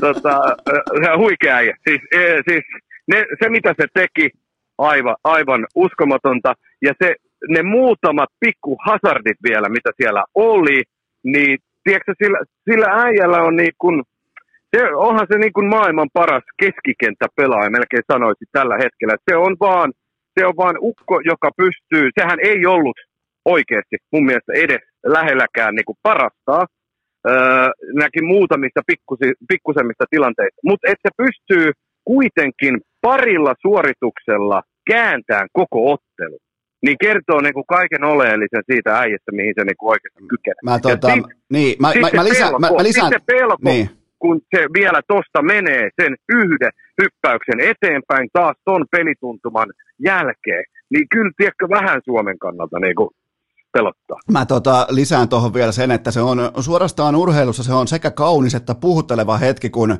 kenttä on valmiiksi jo täynnä maailman, sanotaan sinne mahtuu useampi vaikka maailman top 50, ja sitten sen tulee se pelipaikkansa absoluuttisesti paras, niin se tasoero, minkä se De Bruyne tuo sinne. Ja, ja nyt puhutaan kuitenkin jumalauta Belgiasta, jossa on kaikki on mega super tähtiluokan pelaajia, niin, niin se, ihan siis omalla planeetallaan, kaikki ratkaisut, niin. ja, ja sitten vielä vähän ruosteisena, joten tota, ihan, niin, kyllä. ihan kohtalainen. Sä erotut vielä niin selvästi. Et se, on... niin, se, se, se on vaan mun mielestä kans just, just niin kuin hämmentävää, että niillä on heittää niin kuin tommonen äijä vielä, mutta oikeasti kun se pääsee tuosta vielä niin kuin vähän parempaa formiin vielä, niin voi morjes. Okei, eli se nyt ei tulekaan varsinaisesti. Mä vähän lähdin uumoilemaan, jopa toivomaan, että sieltä tulisi C-junnut vastaan, mutta ei se nyt ilmeisesti sitten ihan kuitenkaan. Vaikka täytyy kyllä sanoa, että De Bruyne vähän näyttää C-junnulta, eli tota, tavallaan... tavallaan... Mutta sitten tuossa on tietysti, tietysti noin niin muut pelipaikat. Eli nythän tulee, no, jos noin kolme tulee niin pelaa hakeen sitä pelituntumaa, niin tietysti sitten Lukakut ja jääkö koko puolustus sieltä nyt pois, jota Öö, enimmäkseen on pelannut Vertongen, Alderweireld ja, ja öö, Carrasco öö, lepoo hänelle, että et sitten niin kuin muutamille muille pelipaikoille, jos rupeat katsoa, niin eihän sieltä niin kuin välttämättä sitten taas ihan sen tason pelaajia niin kuin löydy. Mutta se on vähän niin kuin kiikunkaa, kun mikä tässä niin kuin on, on niin kuin hyvä. hyvä. Mutta tota, onhan se nyt fakta kuitenkin, että tulee sieltä nyt se P tai C, niin siellä on oikeasti ihan järjettömän kovaa ukkoa. Mä tota poikkean nopeasti teemasta ja palaan vielä tuohon Venäjä-otteluun niiltä osin, koska tämä saattaa olla ajankohtainen aihe myös maanantai-iltana, niin, niin eh, minkä takia huuhkajien kiri Venäjää vasta oli ehkä vähän hapuilevaa? Se jäi vähän niin kuin piippuun. Siinä mentiin joka suuntaan hirveällä tsempillä, mutta ihan ei niin kuin löytynyt sitä yhteistä eh, niin kuin ruoria, mitä käännetään oikeaan suuntaan oikeaan ei. aikaan. Niin tota, mit, mitä sinut jäi siitä, siitä mieleen? Mulla jäi semmoinen fiilis siitä, niin kun, että se oli vähän semmoista niin paniikin omasta kirjaa, että siinä unohdettiin tavallaan tietyt, tietyt ö, niin kuin kriteerit, millä voi niin kuin maalintekopaikkoja luoda. Et me mentiin mun mielestä liian nopeasti siihen, että me ruvetaan roiskiin niin kuin pitkää, pitkää palloa sinne päätyy. Nostetaan topparit, joka on niin kuin kivikautinen veto, ö, niin kuin futiksessa okei, okay, se voi kyllä myös niin kuin toimia, mutta mä en näkisi, että se niin kuin kovin häävisti toimii sillä lailla, jos me ajatellaan kirja, että siellä ylhäällä on viittä kuutta ukkoa, puolustuksessa pari, keskikentällä ei ketään. Eli se paikka, mistä kuitenkin rakennetaan ja minkä kautta pyritään kuitenkin paikkoihin, niin ei ollut enää niin kuin ketään. Ja sitten se meni semmoiseksi ihan summittaiseksi roiskimiseksi, Ja sit en mä, nyt tällä kertaa mä en kyllä voi sanoa, että ne vaihdokkaan olisi millä, oikein niin kuin millään tavalla niin kuin korostanut tai vienyt sitä Suomen peliä ja sitä kirja eteenpäin. Kaukoa haukuttiin tosi paljon. Mun mielestä Kauko oli ihan hyvä, mutta ne pari ratkaisua jäi vaan piippuun. Eli ne, ihan ne viime, viimeiset hetket jäi heikoiksi, mutta kyllähän se tuli siihen niin kuin hyvin mukaan. Mutta sitten taas joku lappalainen, mä en tiedä mitä helvettiä se siihen peliin antoi. Et mä olisin ehkä kokeillut Forssia Valakaria enemmän tohon, tohon tilanteeseen. Ja ylipäätään en, se, se keskikenttä olisi pitänyt olla sellainen, että siinä niin kuin joku, joku yrittää myös antaa niitä palloja. Et mun, mun mielestä se jäi semmoiseksi se oli vähän niin kuin sekasortoinen, paniikinomainen. E, e, ei ollut mitään niin kuin punaista lankaa tavallaan siinä kirjassa. Mun, mun mielestä, kun jalkapallossa ylimalkaan tehdään pelaajavaihtoja, niin niiden pelaajavaihtojen pitäisi pystyä jolla, joltain osin perustelemaan seuraavat niin kuin pelilliset, pelitaktiset valinnat. Ja nyt kun se tuodaan kaukoa kumppaneita, niin, niin, niin e, en mä välttämättä nähnyt, että siinä ottelussa oltaisiin tappiolla. mä, jos, jos me oltaisiin johdossa, niin mä ymmärtäisin kaukon vähän paremmin tai näin poispäin. Mun, mm. mielestä, oli, mun mielestä ne vaihdot itsessään, niin ne ei oikein ilmassu mitään siitä, että mitä tavoitellaan seuraavaksi. Saitko kiinni tuosta? Joo, kyllä, se on ihan totta. Näinhän yleensäkin toimitaan. Tietysti niin kuin esimerkiksi johtoasemassa tuodaan joku, joka pystyy rauhoittamaan, rytmittämään, pitää palloa, että me puolustetaan vaikka pallolla tyyppisesti. Mutta joo, tässä ei ollut niin kuin oikein se, mulla oli myös vähän semmoinen, että vaihtoja alkoi niin vaan tulla, ja sitten katsot, että joo, joo, toi, toi, toi, toi. Ja sitten lopulta, kun katsoo, mitä siellä kentällä tapahtuu, ihmeellisiä pelipaikkamuutoksia, ja sitten lopulta se on niin kuin mun mielestä vaan niin sekamelska. Ei siinä ollut oikeasti niin kuin oikein ideaa. Ei siinä, niin kuin mä sanoin, mun mielestä siinä on niin kuin punaista lankaa, millä me yritetään hakea siitä tasotusta, joka oli tavallaan vähän niin kuin, öö, hämmentävääkin sillä lailla, että, että kun ajattelee, että kyllähän Suomi tässä, ei tässä tarvi mennä monta kuukautta taaksepäin, kun Suomi teki hienon nousun hyvää futismaata vastaan. Joidenkin papereissa jopa selvä mestarisuosikki, eli Ukrainaa vastaan. niin muistaakseni, kun me noustiin lopussa. Joo. Me noustiin silloin lopussa, ja silloin se oli sellaista niin kuin, että sä et luovuta. Sä et tavallaan heitä vittu rukkasia sinne nurkkaa, ja rupeen niin kuin to, vetää vaan toivotaan, toivotaan systeemillä, vaan luo, uskottiin siihen omaan tekemiseen ja haettiin niin kuin pelaamisen kautta. Ja Nimen, sitten se tuli. Niin, nimenomaan luotetaan laatutoistoihin loppuun saakka. Ja tavallaan niin kuin, ei yhtäkkiä pueta eri vaatteita päälle siihen vika, Joo, vika neljään minuuttia mennä paniikkiin. Mutta se oli vähän, se oli, se oli vähän arvokisa panikointia, sen voisi melkein näin äh. sanoa. Että, et, tota, ja mitä mieltä sä oot muuten, meillä aikoinaan pelasin Lahden kuusyydessä, mä olin toppari, niin muistaakseni olisiko ollut nuoremmissa C-junnuissa, coachi sanoi, että enää ei nosteta toppareita lopussa ylös, jos ollaan tappiolla. Me pelataan, pelataan nykyään aikuisten futista, ja se oli niin kuin se argumentti. Joten tota, mitä mieltä sä oot lähtökohtaisesti siitä, että sinne joskus nostetaan toppareita, veskareita, näin poispäin, niin, niin mä en ainakaan, niin kuin, mä en tule ikinä allekirjoittamaan veskareiden nostamista maalintekosektoreihin, mutta tota, mikä on sun sellainen ylimalkainen... Ja edes Alisonin tempauksen jälkeen. Ei, ja nimenomaan, ja sen jälkeenhän vasta niin kuin tyhmämarkkina vasta heräs, et nythän, sinne, nythän sinne nostetaan veskareita hyvä, ettei ihan normi kulmapotku ja näin poispäin, mutta tota, öö, mikä on sun lähtökohta siihen, että kannattaako sinne nostaa vai pitäisikö se antaa niille ammattilaisille se alue, jossa ne on ollut koko saatanan elämänsä, ne on louhinut, ne on laittanut toistoja sisään, ne on loistanut sillä hyvin äh, kapealla marginaalilla, joka on maalinteko, niin kuka voi koskaan tulla helvetti ajattelemaankaan, että hei toi varmaan toi veskari, toi on, toi on varmaan hyvä tossa duunissa, niin tota, mikä on sun lähtökohta tähän?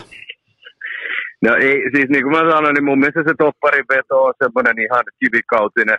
Niin kuin toi sun esimerkki Kiseen junnuissa esimerkiksi, niin sehän on ollut oikeasti siis joskus, äh, joskus aikanaan, se oli jopa niin kuin omalla tavallaan kova veto, yllättävä veto, mutta ei, ei se enää niin kuin, et, niin kuin todettu, niin se, se vie vaan niin kuin sen kontrollin tai sellaisen punaisen langan koko, koko niin kuin, tekemisestä. Se on semmoinen niin kuin paniikinomainen, vähän niin kuin et sä oot tosiaan vähän niin kuin, mun mielestä, mun mielestä se on vähän niin kuin, että sä oot jo vähän niin kuin luovuttanut, mutta vitsi, pistetään vielä tonne, jos sattuisi tulee kaikkien aikojen sattuma vielä tuohon. tota... Ja veska, veskarien nostaminen, ei, ei, ei tietenkään siinäkään niin kuin ole mitään järkeä. Siinä on ehkä ainoana voi sitä niin kuin perustella vielä enemmän, siis just tämmöinen aivan viime hetken, tiedätkö, niin kuin, sä oot prosenteissa hyvä, anna sille joku prosentti, mutta sille, sulle ei ole käytännössä mitään saumaa enää siinä pelissä, sä nostat sen vaan sinne, ja se, mä itse näen sen enemmän sellaisena, että ei se,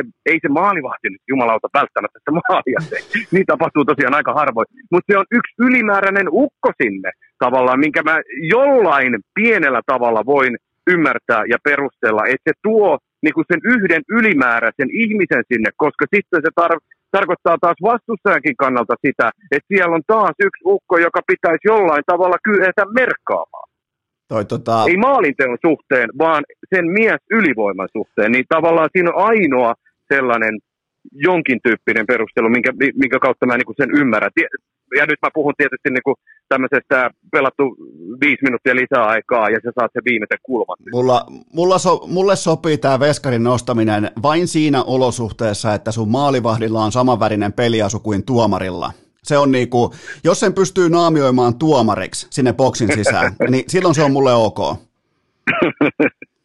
Okay.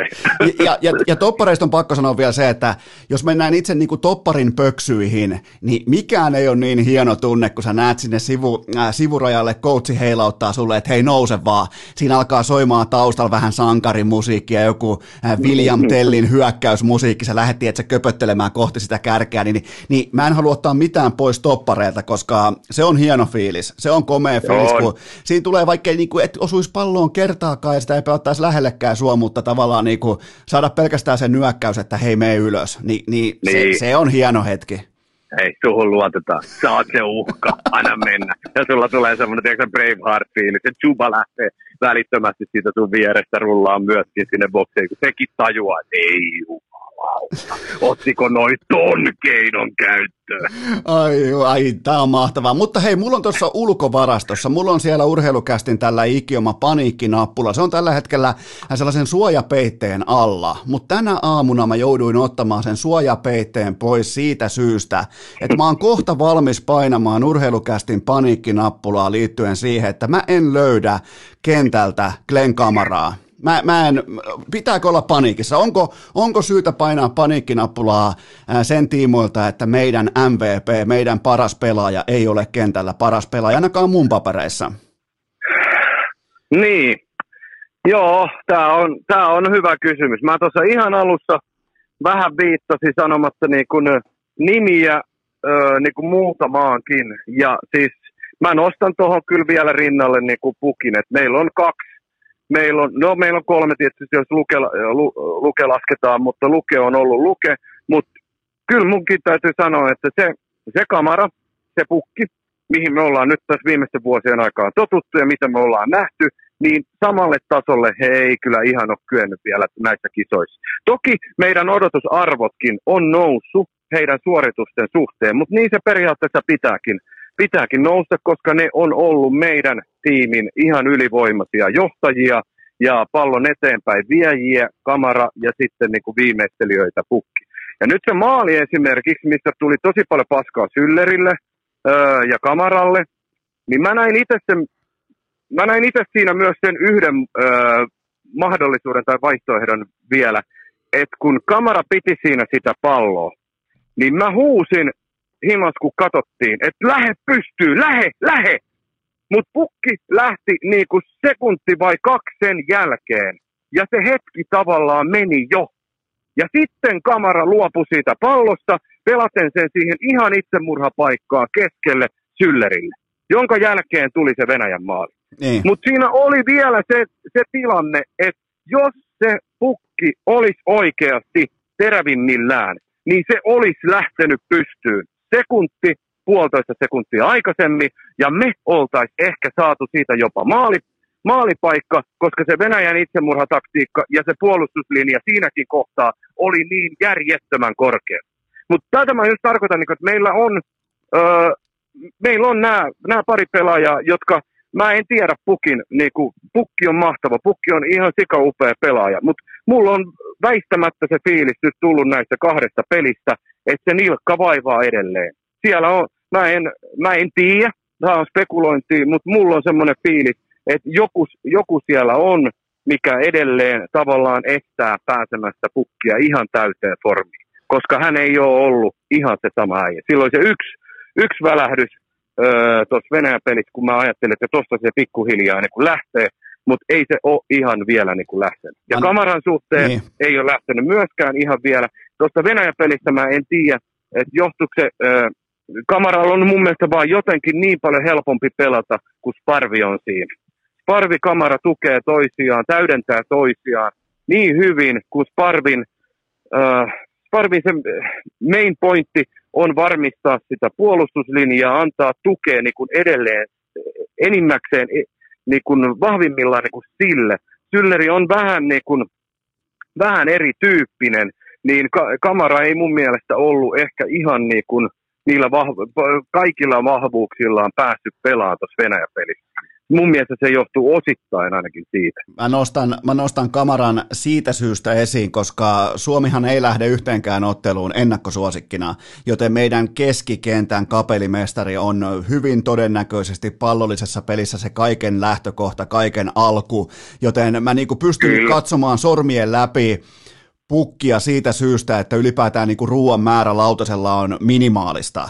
Niin, niin se, se, ja totta kai mä ymmärrän myös sun poitin siitä, että, että pukkihan – näistä tilanteistahan syntyy ne äh, Rud van Nistelrooy-tyyppiset niin sankaritarinat, että et sä tarvitse yhden paikan, mutta sun pitää silloin olla terävimmillään. Ja ihan pukki ole, ole ollut, mutta kamera, niin kuin, ihan kun lähdetään niin kuin rakentamaan sitä talon niin kuin betonipohjaa, niin kamaran pitää olla silloin työhaalari päällä, ja mä en ole nähnyt työpaikalla häntä. Mä oon, mä oon niin kuin kellokortin lämää joku sisään, mutta se ei kyllä ollut tähän saakka kamera. Et se, se on niin kuin se ongelma. Joo, siis äh, kyllä siitä puuttuu semmoinen niin kun, se, se tietty se rauhallisuus, se itsevarmuus pallon kanssa. Et niitä kulje, kamerahan oikeasti menettää niin tosi harvoin sitä palloa. Ja kyllähän sen, sen syöttöprosentit on edelleen niin kuin ollut, ollut hyviä, mutta sitten niitä niin kuin peliä edes, edistäviä syöttöjä muun muassa, niin kuin tässä tapauksessa – niin niitä ei ole niin kuin nähty niin paljon, mutta edelleen to, to, toi kyseinen esimerkki, niin mä en pelkästään niin kuin heittäisi sitä kameraa pussin alle, vaan mä edelleen myöskin niin kuin vähän kysymysmerkkiä sinne pukin suuntaan, koska se hetki tavallaan oli ja meni siinä. Sen jälkeen ei voinut enää syöttääkään pukille, mutta mut, mut näitä niin kuin tulee, mutta edelleen kyllä fakta on tosiaan niin kuin se, että kyllähän me kamaralta niin kuin odotetaan enemmän. Mutta nyt mä haluaisin nähdä kuitenkin tuossa Belgia-pelissä se Sparvin siinä, Mä jotenkin, tiedätkö, uskon, että nyt Tanska-peli oli mitä oli. Silloin olisi parvi siinä. Ja mehän ei pelattu. Mehän ei oikeasti pelattu niin kuin ollenkaan käytännössä. Nyt, niin kuin me todettiin, me pelattiin paljon enemmän. Oli oikeasti jalkapalloa. Mutta nyt siinä oli Syller kamera. Niin mä nyt haluaisin nähdä sen Sparvi kamera siinä, vaikka on vastassa pelkiä, niin mä haluaisin nyt, nyt nähdä mahdollisesti niitä jatkopelejäkin niin kuin ajatellen, että mitä, mihin toi duo, joka on meidät niin kuin pitkälti kantanut kisoihin, totta kai muutamien muidenkin kanssa, niin, mutta se luottokombo siinä keskikentän keskellä, miten se nyt pelaisi, kun on niin kuin kisat jo tässä vaiheessa ja kummakin on saanut niin kuin pelituntumaa, Sparvikin sen loukkaantumisen jälkeen, ja jos se kamarankin, tiedätkö, se paras vire nyt tuli sen kautta, että se Sparvi Toi, tota, mä otan vielä tuohon, sä oot nyt tällä hetkellä sä oot päävalmentaja Virkkunen, ja tilanne on se, että sun joukkue Suomen huuhkajat lähtee nyt äh, tota, stäkkäämään keskikenttää tosipeleihin, vaikkapa jatkopeliin, tulee vastaan sitten kuka tahansa, niin tota, äh, sä laitat äh, vain yhden hyökkäin, yhden kärkipelaajan kentälle, laitat sä pukin vai pohjanpalo? Pohjanpalo. No niin, se on sillä, debatti on valmis, koska mä joudun toteamaan, vaikka mä rakastan Teemu Pukkia, mulla on hänen sukat niin jalassa. Mietin, mulla on hänen sukat jalassa. Ja silti mä joudun näiden sukkien läsnä ollessa toteamaan tällä hetkellä, että Pohjanpalo on aktiivisempi, paremmassa kunnossa ja vaarallisempi. No se on just tämä, ei, ei jolleen voi sivuuttaa tällä hetkellä. Ihan, ihan timanttisen upeata tekemistä. Aivan järjettömän hieno, hyvä pelaaja ja nyt se on päässyt formiin. Se, se suurin toive vaan varmasti niin kuin kaikilla meillä olisi, että meidän kaksi upeata kärkeä, jotka myös, niin kuin Sparvikamara, täydentää toisiaan niillä juoksuilla selustaan tai sitten, että tullaan hakemaan palloa vähän alempaa tai ollaan keskityspalloissa kovia. Ne, ne on äh, pukki, jolle on myös niin kuin ihan loistava duo tämänkin takia. Eikä mun mielestä oikeasti koko kisoissa, kun katsotaan, mitä toistaiseksi ollaan nähty, niin ei tässä, ei koko kisoissa ole ollut niin kuin, tiedätkö, ihan mitään ihan absoluuttista timanttista kärkiparia, mille me ei voitaisiin niin kuin vertailla meidän kärkiparia. Vielä kun me vaan saataisiin pukkiformiin, niin jumalauta se olisi kova pari. Okei, otetaan vielä, otetaan vielä kiinni Belgiasta, eli mä kysyn tämän näin päin, että onko Belgia Suomelle edes mikään mittari, koska Belgia on voitoton Suomea vastaan seitsemän kertaa putkeen. Viimeisin voitto löytyy vuodelta 1968, eli sama kuin sä muistat, sä oot vähän kokeneempi Jeppe, niin sä muistat Prahan kevät ja Meksiko, Meksikon, Meksikon olympialaisten tota, mustat nyrkit ilmassa ja näin poispäin, niin tota, äh, anna mulle yksi segmentti jalkapallon nimisestä tästä lajista, jossa Suomen pitää nimenomaan onnistua, jotta Belgialta tämä niinku jatkopaikan varmistava piste on realismia? Niin, no jos palataan noihin tatseihin nopsaan vaan, niin se viimeisin taisi olla joskus, koska se oli, kolme vuotta sitten vai neljä vuotta sitten. Ja, ja en muista ihan nyt tarkkaa dataa siitä pelistä, mutta heitän näin, että Belgialla oli 33 vetoa, meillä oli neljä. Ja me naarattiin sieltä se yksi yksi tasuri. Et, et jos, lasketaan, jos lasketaan tavallaan ton tyyppisen peliesityksen varaan, niin ehkä me sitten ollaan tota, aika, aika hakotteilla, mutta tota, kyllä mä niin uskoisin, uskoisin edelleen tietysti siihen, että kyllähän meidän, meidän vahvuus, jos mietit esimerkiksi nyt näitä kahta peliä, niin me ollaan nyt puhuttu paljon siitä niin kuin meidän tota, pelaamisesta ylöspäin ja ollaanko me oltu pettyneitä siihen vai ollaanko me ylipäätään jumalauta pelattu ylöspäin vai pelataanko me jalkapalloa ja, öö, ja mitä me toivotaan niin kuin hyökkäyställe. Mutta kyllähän fakta on se, että jos Suomi etenee jatkopeleihin ja pärjää näissä kisoissa, niin fakta on se, että meidän puolustus on se, mikä meidät sinne enemmän tai vähemmän vie. Ja sitten me otetaan ne paremmat formit näiltä tietyiltä avainpelaajilta, jotka sitten tekee ne ratkaisevat maalit. Ei Suomi ole ikinä ollut riven aikana se, joka tekee kolmea, neljää tai jotain muuta vastaavaa, mutta Suomi on ollut se, joka pitää nolla. Ja nyt kun katsot Tanskaa, nyt kun katsot Venäjää ja katsot niitä luotuja maalintekopaikkoja, siis hyviä maalintekopaikkoja, niin ne on aika vähäiset, siis vastustajalla. Kyllä. Tanska loi, Tanska loi yhden, ja Venäjä loi mun mielestä yhden.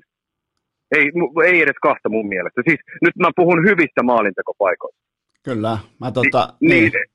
Et, et kyllähän se, jos, jos ja kun me meinataan naarata piste esimerkiksi Pelkialta, niin kyllähän silloin pitää sen puolustuksen edelleen jatkaa yhtä kovalla tasolla. Ja mä ei sitä voi, ei me sitä voida niin kuin kovin paljon kyllä kritisoida niin, jos me katsotaan näitä pelejä ja kuinka hyvin ne on onnistunut ja pitänyt vastustajan kuitenkin niin kuin kunnon maalintekopaikkojen ulkopuolella. Sä voit pitää helvetistä palloa vaikka kuinka paljon niin kuin Tanska piti, tai laukoa 22 kertaa, öö, ties mistä, mutta jos ne on maalinteko, kunnon hyvien maalintekosektoreiden ulkopuolelta, niin ei silloin niin kuin merkitystä. Mun mielestä Suomi on onnistunut ihan ihan, jos en täydellisesti, niin todella hyvin niin kuin näissä asioissa. Joo, ja Suomihan voitti maali odottamaan Venäjää vastaan. Et niin, sehän oli niinku, niin.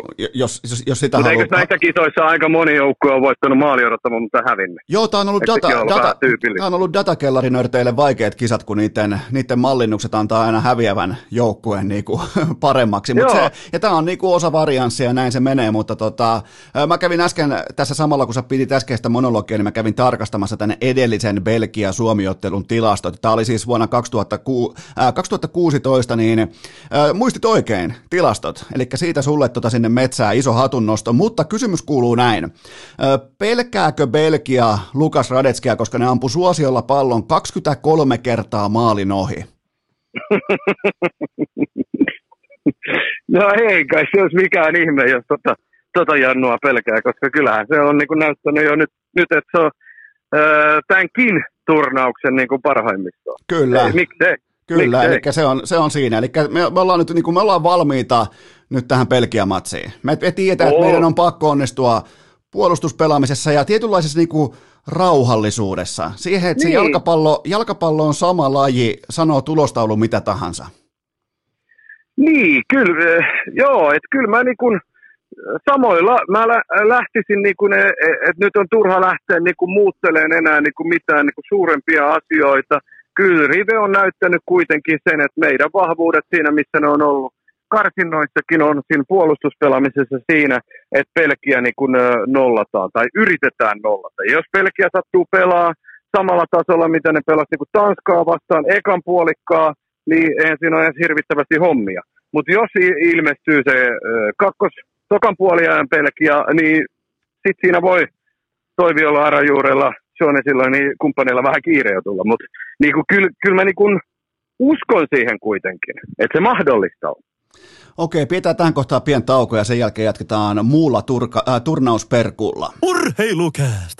Jotain tiedetään, loput arvataan! Tähän välikköön mulla on teille huippunopea kaupallinen tiedote ja sen tarjoaa liikku.fi eli liikkukuntokeskukset. Eli kyllä vain se vihreä, uljas, kaunis, hieno ja ennen kaikkea laadukas kuntosaliketju ympäri ämpäri Suomen. Mulla on teille myös kysymys. Alkaako se lenkkipolku olemaan nyt vihdoin, niin kuin voisiko sanoa, riittävän lämmin? Jos vastaus on kyllä, niin mulla on suositella teille erittäin laadukkaasti ilmastoitu kuntosali ketju Suomesta ja se on liikkukuntokeskukset. Siellä on lämpötila, on sitten talvi tai kesä, on sitten pakkaskausi, helle, mikä tahansa. Siellä on lämpötila aina optimoitu nimenomaan urheilusuoritusta varten, joten menkää osoitteeseen liikku.fi ja te pääsette, ensikertalaiset, te pääsette testaamaan maanantaista keskiviikkoon kellon välillä 16 ja 19 pääsette testaamaan liikku.fi-palveluita. Ja muistakaa myös se, että viiden euron kuukausittaisella lisämaksulla sulla on kaikki Suomen liikut käytössä. Lähet vaikka lomalle Herra Jumala Pohjois-Suomeen. Niitä on muistaakseni 34 kappaletta läpi Suomen näitä äh, liikkukuntokeskuksia, joten sä voit käydä missä tahansa. Sä vaikka yövyt jossain, jossain skutsissa, sä voit siellä käydä salilla. Sen jälkeen sä jatkat matkaa vaikka Pohjois-Suomeen. Okei, sielläkin on liikku jossain Rovaniemellä näin poispäin. Joten silleen se homma sujuu viiden euron lisämaksulla. Sopii nyt tähän kesälomakauteen kuin nenäpäähän, joten menkää osoitteeseen liikku.fi. Tähän kylkee myös toinen huippunopea kaupallinen tiedote ja sen tarjoaa meidän kaikkien suosikki Oshi eli iso sininen. Ja jos ei, miettikää, nyt me tarvitaan nesteytystä, me tarvitaan nyt urheilujuomaa, me tarvitaan hellekauteen, me tarvitaan leverakea eli vipua ja sitähän tarjoaa meille iso sininen, se aito, oikea urheilukästin ainoa urheilujuoma menkää osoitteeseen sinuntoive.fi, mikäli isoa sinistä ei näy sun lähimmässä S-Marketissa. Se osoite on sinuntoive.fi. Me kaikki jo tiedetään, me tunnustetaan, me ymmärretään, miten laadukasta, mahtavaa, jopa voisiko sanoa seksikästä iso sininen on.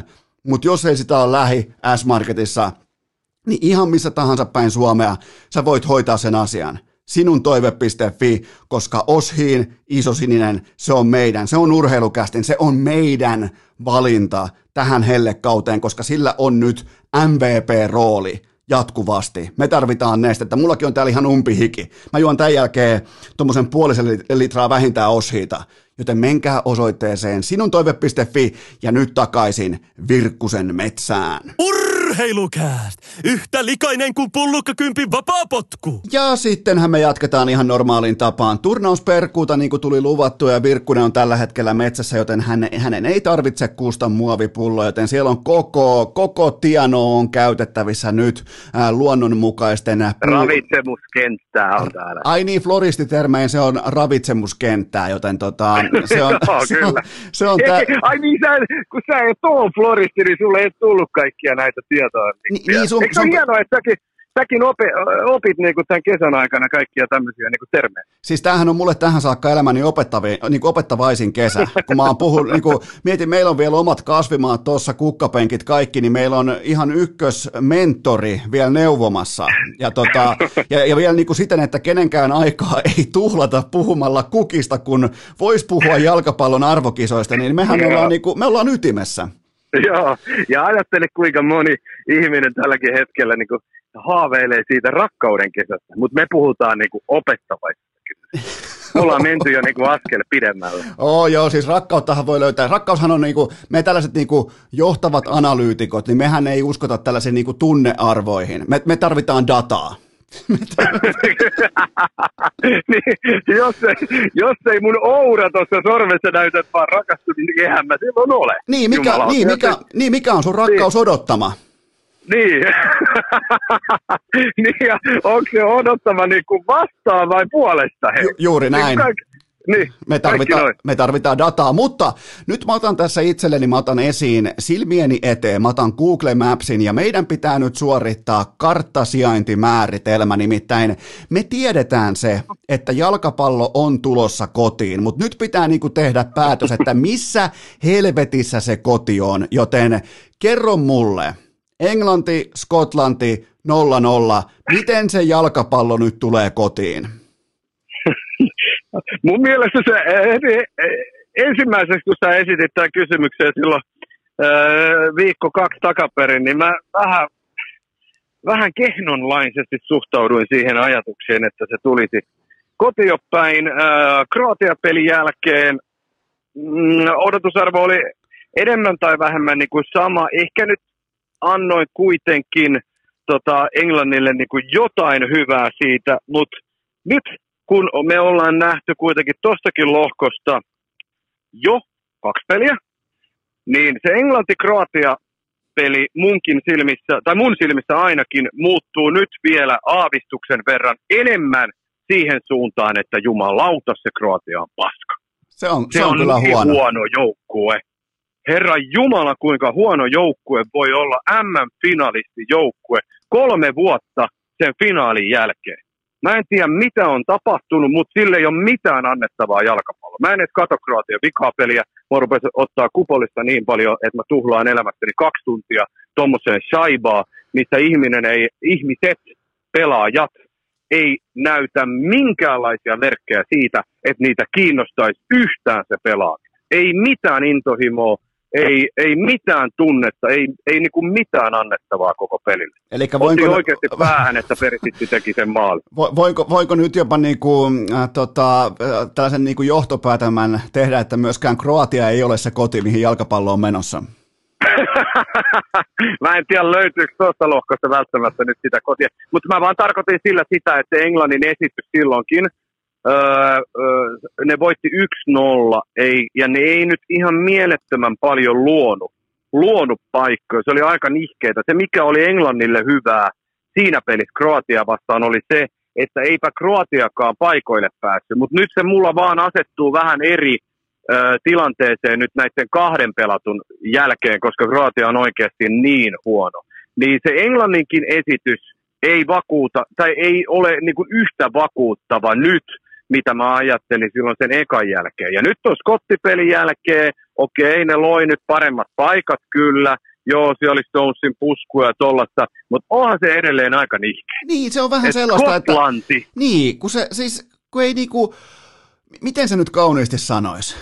Kun on, kun on, on todella taitavia, laadukkaita laulajia lava täynnä, ja ne ei muodosta bändiä. Ja, ja, tota, mm. ja se, se ei vaan, joku siinä, se, se, se nihkeys, nimenomaan sellainen niin helteisen kesän sellainen hikinihkeys, niin se haisee tuossa tossa suori. Sitten puuttuu rentous, puuttuu hymyt, puuttuu ää, tietty lennokkuus, puuttuu tietty energia, ja, ja, tota, ja mä laitan siitä jättimäisen miinuksen Englannille. Joo, ja mä tuossa niinku eilisen, eilisen skottipelin jälkeen mietin just sitä, että niinku, pitäisikö Southgatein ihan kylmästi heittää toi Keini helvettiin siitä ja miettiä jotain muuta siihen niinku hyökkäyspeliin, koska kyllähän toi Harry Keinin esiintymiset alkaa niinku näyttää siltä, että ei ole ihan hirvittävästi annettavaa kyllä. Mut, Et mä en tiedä, soljuis, soljuisko se peli jo, jollain paremmalla sapluunalla, systeemillä, ryhmityksellä – tai pelaajavalinnoilla niin kuin paremmin. Ja nythän, nythän siis äh, tota Southgate alkoi tekemään näitä niin kuin someäänestyksien pohjalta syntyviä vaihtoja. Eli mä, mä povaan seuraavaksi ihan täyttä kriisiä. Niin, siis nythän, joo, nythän, nythän siis kävi niin, mitä me viimeksi juteltiin. Kyllä, joo, kyllä. Ja se, se oli huikea katsoa siinä, niin kuin, että mulla tuli tiedätkö, sitä lähetyksestä mieleen sellainen, että onko täällä niinku joku ohjaaja poimi koko ajan Grealishia jo paljon ennen sitä vaihtoa, että oliko siellä joku tieto, että se on tulossa vai niinku, tiiäksä, niinku tuntuu, että se ää, paikallinen ohjaajakin painostaa jo niinku siihen, että Grealishin pitää tulla. Hirvittävästi kuvattiin faneja heti kun Grealish otti lämpöä sun muuta.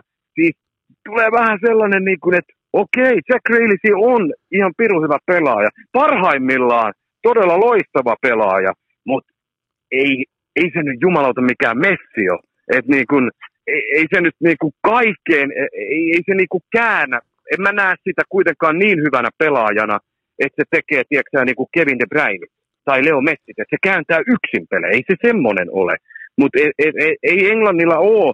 E, Englannin pitäisi niin kuin jo, jotenkin varmaan saada oikeasti tuohon nyt jotain niin kuin kunnon rakennetta, kunnon ideaa, koska se tuntuu vaan siltä, että niin kuin, ää, ei siinä oikeasti siinä itse pelaamisessa, niin mä en nähnyt siinä hirvittävästi sellaisia niin kuin toistuvia niin kuin, ö, kombinaatioita tai hyökkäyksiä, mitkä niin kuin koko ajan tulisi. Mä en no, oikein niin kuin nähnyt ollenkaan. Mä otan kuitenkin myös Englannista posin kautta, kuten asia kuuluu. Niin tota, ja sen... ihanan posi- Mä sanon sulle että suoraan, että sä tosi ihanan positiivinen. Ai jumalauta, on hieno, hieno saada kehuja viikonloppuun, mutta tota, äh, kuitenkin Southgate, mieti hän tietää, että hänellä on joukkueessaan pelaaja nimeltä Jadon Sancho, joten tota, Aivan. Eli Sancho oli nostettu nyt kuitenkin katsomasta, saanut vetää ihan niin kuin pelipäivä verkkaripuvun päälle, joten olisiko siinä kuitenkin saumaa, että yksi Bundesliigan lähivuosien parhaista pelintekijöistä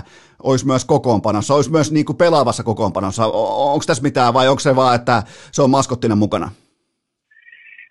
Niin, kyllähän sitä voisi niin olettaa, odottaa, koska eihän se nyt ainakaan niin kuin missään tapauksessa niin kuin kovin paljon niin kuin huonommaksi voi mennä. Ja kyllähän nyt nämä pari peliä on kuitenkin näyttänyt, varsinkin nyt tämä Scottipeli niin kuin Southgateille, että kyllä sillä on niin kuin iso miettimisen paikka nyt pelaajavalintojenkin suhteen, että, että kelle se antaa niin kuin seuraavaan peliaikaa, mi- millä ryhmällä lähdetään sitten niin kuin jatkopeleihin, koska nyt sille ei ole kovin paljon aikaa tässä enää löytää sitä parasta pelaajaryhmää. Ja jos Sanchokin on ollut pihalla ja nyt vaan niin kuin pukenut niin vähän kummastuttaa tällaisekin, koska ei se hyökkäyspää ihan oikeasti, niin ei se vaan ole toiminut. Mutta en mä myöskään niin kuin, jaksa uskoa siihen, että sieltä nyt satuttaisiin niin kuin, vaikka Keinikin, se on, ärsyttää välillä tietyt asiat, niin kuin, mutta mä vaan uskon, luulen näin, että vaikka Häri Keinkin pelasi kuinka päin helvettiin, niin ei häntä tulla sieltä, sieltä pois. Ja se mikä on mielenkiintoista, niin, niin Southgate teki vaan kaksi vaihtoa, joten tota, et siellä on ihan selvästi, siellä on niinku hakattu, tai niinku, Joskushan valmentajat lajissa kuin lajissa omia tiettyjä pelaajiaan haluaa väkisin punnertaa pelitempoon, tiedätkö siihen positiiviseen suoritusrytmiin, ottaa Joo. onnistumisia, mutta nyt niitä ei tullut. Ja tämä voi, tämä, tämä mentaliteetti, koska nyt ei ole kiva lukea lehtiä tuolla saarella. Mä oon ihan, ihan pommin varma siitä, että ei ole, tosi hauskaa ei ole lukea lehtiä nyt tänä viikonloppuna, joten tota, ää, siellä on Mounti, Sterlingi, siellä on ää, Philipsi, Rice, kumppaneita, niin, tota, niin, niin ei, se, että sut jätetään kentälle ja suhun luotetaan, että okei, vastassa on vaan Skotlanti, että nämä jätkät kyllä jyrää. Ja kun ne ei sitten jyrääkään, niin tota, se on mielenkiintoinen lähteä sitten jatkoon. Joo, varsinkin just kun tiedetään ton maan lehdistö, miten se prässää, miten se iskee, miten se oikeasti, niin kun se saa niin kun pelaajan, jolla ei ole mentaliteetti niin, kuin niin vahva, niin kyllä se helposti saa murtuus. Varsinkin Englanti ja arvokisat ja media, niin se, on niin kuin vuosikymmeniä jatkunut perinne, missä kyllä niin kuin pystytään niin kuin pelaajan itseluottamus viemään niin kuin hetkessä ihan nolliin. Et nyt kun ne dumaa noita omiansa tuossa noin, niin nyt on niin kuin mielenkiintoista nähdä, että et miten siellä ylipäätään ne, joita kritisoidaan kaikkein eniten pärjää. Ja sitten mun mielestä on tosi mielenkiintoista nähdä, mikä se Southgatein avauskokoonpano nyt niin kuin seuraavaan on. Et uskaltaisiko se vaikka ottaa Sancho, uskaltaisiko se jopa heittää Keinin pois, mitä, mitä taas vanhalle kunnon luottopelaaja Sterlingille, joka nyt joo on aktiivinen, mutta eipä hänkään niin kuin, tunnu mitään niin kuin sinällään kuitenkaan aikaan saava. Foden on ollut toistaiseksi kyllä aikamoinen pettymys myöskin. Et, en tiedä, katsotaan. Mitä, mitä olet mieltä, laittako Foden itselleen vähän liian ison tähtäimen otsaa sillä, että teki uuden, uuden hienon tyylikkään tukan, niin, niin onko, o, o, Niin. onko, onko, onko riittävän hyvä pelaaja kantamaan uutta hiustyyliä arvokisoihin? Se on, se on se iso kysymysmerkki. Niin, se, se oli itse asiassa mielenkiintoinen, kun katsoi sitä Ylen, Ylen tota, lähetystä ja sitten tuli se tota, niin kuin UEFan tekemä, tekemä toi, toi, toi kollaasi tai se ennakko tai missä tuli niin kuin Skottia ja Englantia ja kaikkia vähän historiaa sun muuta. Ja siitä niin kuin tuli, sit, tuli se Kaskoinen ja tuli sitten samaan tuli niin kuin, Kaskoinen harhautus Coli Henryä kohtaa tai vastaa silloin 96 ja sitten siihen tuli, iskettiin Fodenin niin kuin naama. Et mä, mä rupesin vaan niinku miettimään kaikkea sellaista, niinku, että onko tässä ollut joku semmoinen, että Fodeni on ihan itse niinku, ylipäätään silloin niinku, halunnut, halunnut ton letin vai onko siellä ollut jotain, tiedätkö vähän semmoista niinku, jonkin tyyppistä, joku heittänyt tämmöisen, niinku, että hei, pitäisikö sun vähän, niinku, kun kassa veti tolleen noin, niin pitäisikö sun vähän niinku, markkinointimielestä vaikka heittää toi, niin me saataisiin vähän irti tästä niinku, jotain. Tai, mä, en tiedä, mä rupesin vaan spekuloimaan ihan tyhmiä niinku, asioita, mutta et, et kun sä laitat itse likoon, okei, voisit kyllä niinku siitä, mutta sä laitat itse tolla lailla, sä tavallaan brändäät itse niin kuin Englannin viimeisten vuosikymmenten niin kuin yhteen niin kuin suurimpaan, jota ne on hekumoinut. Ihan jo pelkästään sen, mitä Gassalla oli annettavaa pelillisesti ja sitten minkälainen hahmo tavallaan kuitenkin semmoinen äh, samaistuttava, koska hänkin, niin kuin moni muukin jalkapalloilija tai urheilija, on ollut haavoittuvainen. Niin. Eli se elämänhallinta ei ole ollut niin, niin kuin timanttista, mitä niin kuin taas sitten joillakin. Niin, mutta siinä niin kuin joku perus englantilainen ihminen, mies, nyt vähän stereotyyppisesti ajateltuna, se vaan pystyy samaistumaan siihen Gassaan ja Gassan elämään, koska se on niin kuin vähän niin kuin lähtenyt käsistä. Ja sitten se niin kuin jumalainen pelaaja, mikä niin kuin hän on, niin ei, Gassa ei niin kuin koskaan tuolta kansakunnalta niin kuin tuu mikään ottaan pois niistä suurista romanttisista haaveista, tieksää. Se on, se on niin korkealla siellä jossain. Niin sit sä niin kun laitat itse nuorena, vasta preikanneena pelaajana tavallaan niin kuin siihen samaa. Niin kyllä niin kuin rupeaa väkisikin miettimään sitä, että tiesikö Foden, ihan jo pelkä, ihan, tiedätkö, just noin niin kuin sä sanoit, tiesikö tuommoisella tukkavalinnalla, niin se itsensä heittää. Kyllä, toi oli mun mielestä ehkä yksi, tämä oli niinku kesä, Virkkusen kesätyökauden paras analyysi. Tämä oli niinku, tämä on nimenomaan siinä ytimessä, miten nämä nuoret sometähdet, nämä nuoret pojat haluaa ostaa saappaita, millä ne ei pysty kävelemään. Mm. Se, se, on mm. se, se on se asia, ja mä siis, mä ostan sa- sadalla prosentilla tota arvioita, että nimenomaan, nimenomaan Foden halus, tiedät sä, että tulee assosiaatio Gassa ja tulee siihen mm. hienoon aikaan. Ja jos jotkut nuoremmat kuuntelet, ei tiedä kuka oli Gassa, niin, niin, niin se, oli, se oli vähän niin kuin Wayne Rooney, mutta vielä ripauksen verran sitten joka suuntaan löytyi niin kuin enemmän. energiaa enemmän. Kyllä. Että Kyllä. Tota, ja toi oli hyvä analyysi siitä, mitä olen huomannut myös, että Foden haluaa olla jotain. Hän haluaa olla enemmän kuin jalkapalloilija, mutta nuoren kaverin keskimäärin urheilijan kannattaa ensin olla äärimmäisen saatanan hyvä siinä omassa ammatissaan. Ja sen jälkeen voi rakentaa narratiivia sen päälle, mm, mutta se ei toimi kyllä. toisinpäin. Kyllä. Niin, juuri näin. Ja sitten kun me muistetaan kuitenkin, että onhan Foden ollut Onhan se ollut jo niin useamman vuoden. Mutta ne edeltävät vuodet on enemmän tai vähemmän ollut kuitenkin Pepin nipussa sitä, että hän on ollut liikakapeissa tai FA-kapeissa, silloin tällöin valioliikassa niin kuin pelaamassa ja hyvin on pelannut sielläkin. Mutta tämä on kuitenkin, nyt voin sanoa, tämä on kuitenkin eka kausi, breikkauskausi oli nyt, kun Foudeni nousi isosti estraadille. Ja mä, niin kuin mä, silloin ei puhuta mistään helvetin liikakapin peleistä, jotain saatana Leiton Orienttia vastaan marraskuussa, vaan puhutaan niin kuin kevätkauden isoista peleistä mestarien liikasta. Ja Foden oli avauksessa joka ikisessä. Kyllä. Silloin se on breikannut. Kyllä. Niin Joo, se ja on siis, vasta kuitenkin, tiedätkö, se yksi vuosi tässä takana. ja Ja sulle, sit sä teet Ja- jotain tollasta, niin sitä Ja- mä vaan, että os, osuuko se ihan? Ja, ja siis sähän, tota, sul, sunhan on tosi vaikea niin kuin sinällään tällaista jättimäistä breikkausta havaita, koska sulle ne breikkaamiset tapahtuu automaattisesti ripauksen verran etuajassa siitä syystä, että sä elät ja hengität jalkapalloa. Mutta jos puhutaan mm. Fodenista, niin mä uskallan jopa sanoa näin niin kuin kärjekkäästi, että vuosi sitten kukaan ei tiennyt kuka on Foden. Ei kukaan. Niin, ja, ja, kyllä. Ja mä, mä, mä, mä, mä oon valmis ottaa siitä lausunnosta paskan vastaan. Mutta tota, lähtökohta on kuitenkin se, että arvokisat määrittelee sun brändin. Tai mestarien liiga. Ja nyt osuu molemmat samaan jatkumoon. Ja yhtäkkiä äijä tulee lehdistön eteen, että hei, mä oon muuten uusi kassa. Okei, okay, mm. selvä. No koitas, miten näytöt kentällä? Aha, toka peli vaihtoo. Joten, mm. niinku, mutta siinä ollaan ja jalkapallo ei tule kotiin. Hyvä. Mennään seuraavaan maahan. Mennään seuraavaan joukkueeseen.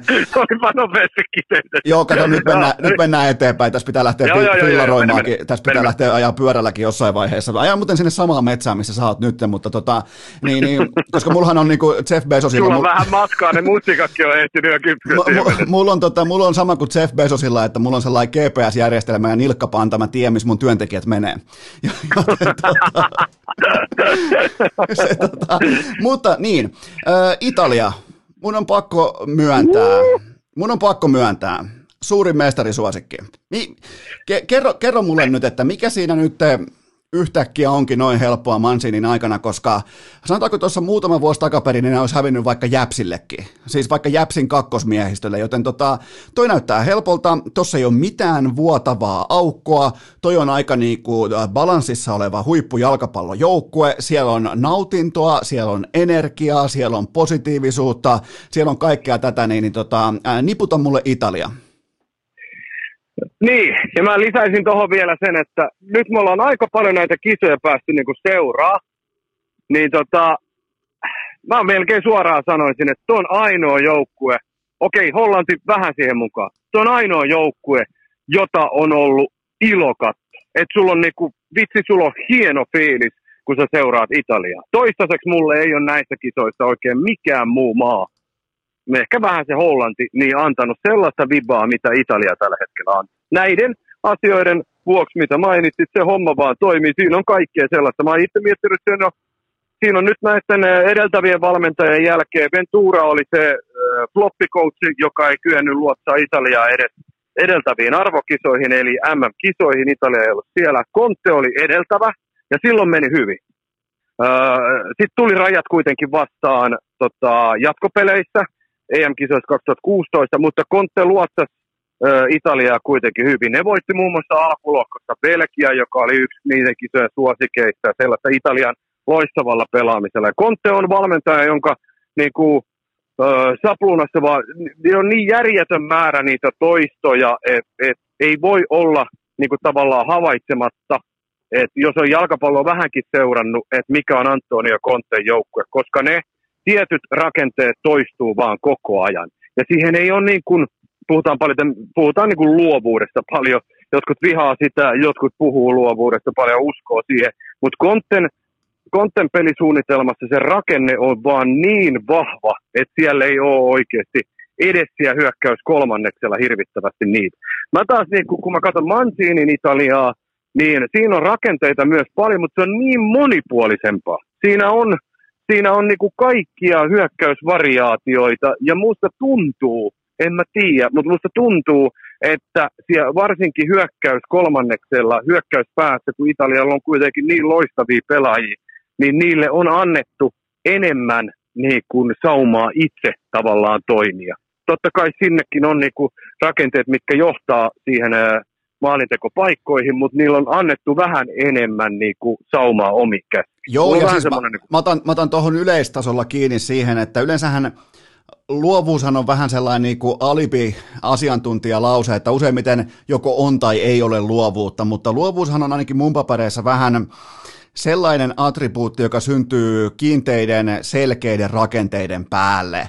Ja, ja mm, tota, juu, kun kyllä. katsoo nyt Italian, ja useimmiten CV perustelee sun vähän niin kuin sanotaanko ponnistusalustan, että minkä päälle voi rakentaa vaikka luovuutta, itseluottamusta, pelirohkeutta, niin jos sä oot viimeksi hävinnyt syyskuussa 2018 jalkapalloottelun ja sen jälkeen pelkkää voittoa, mukana kolme tasapeliä, toi voittolista on ihan uskomattoman vakuuttava, karsinnat sviipaten, joten mä uskon, että tavallaan niin kuin sen päälle, kun perustaso, perusbetoni on niin vahva, niin se, se kattokruunu siellä, tiedätkö, siellä niin kuin olohuoneen katossa, niin, niin se pääsee sitten kimaltelemaan eri tavalla. Ja, ja sen takia tuo joukkue hengittää mun mielestä aika niin kuin, hienosti tai niin kuin vapautuneesti. Joo, joo. Si- siinä on paljon upeita elementtejä. Sitten tiedätkö, niin kuin mulla, mä fiilistelin tuossa se edeltävä kerran, kun me jutskattiin, niin mä heittelin siinä jotain, että, tota, että joo, että katoppa Italiaa sen jälkeen, kun verratti toipuu kuntoon. Niin sitten siinä on Barella, Giorginio, verratti. No ei jumalauta, kyllä verrattia ole.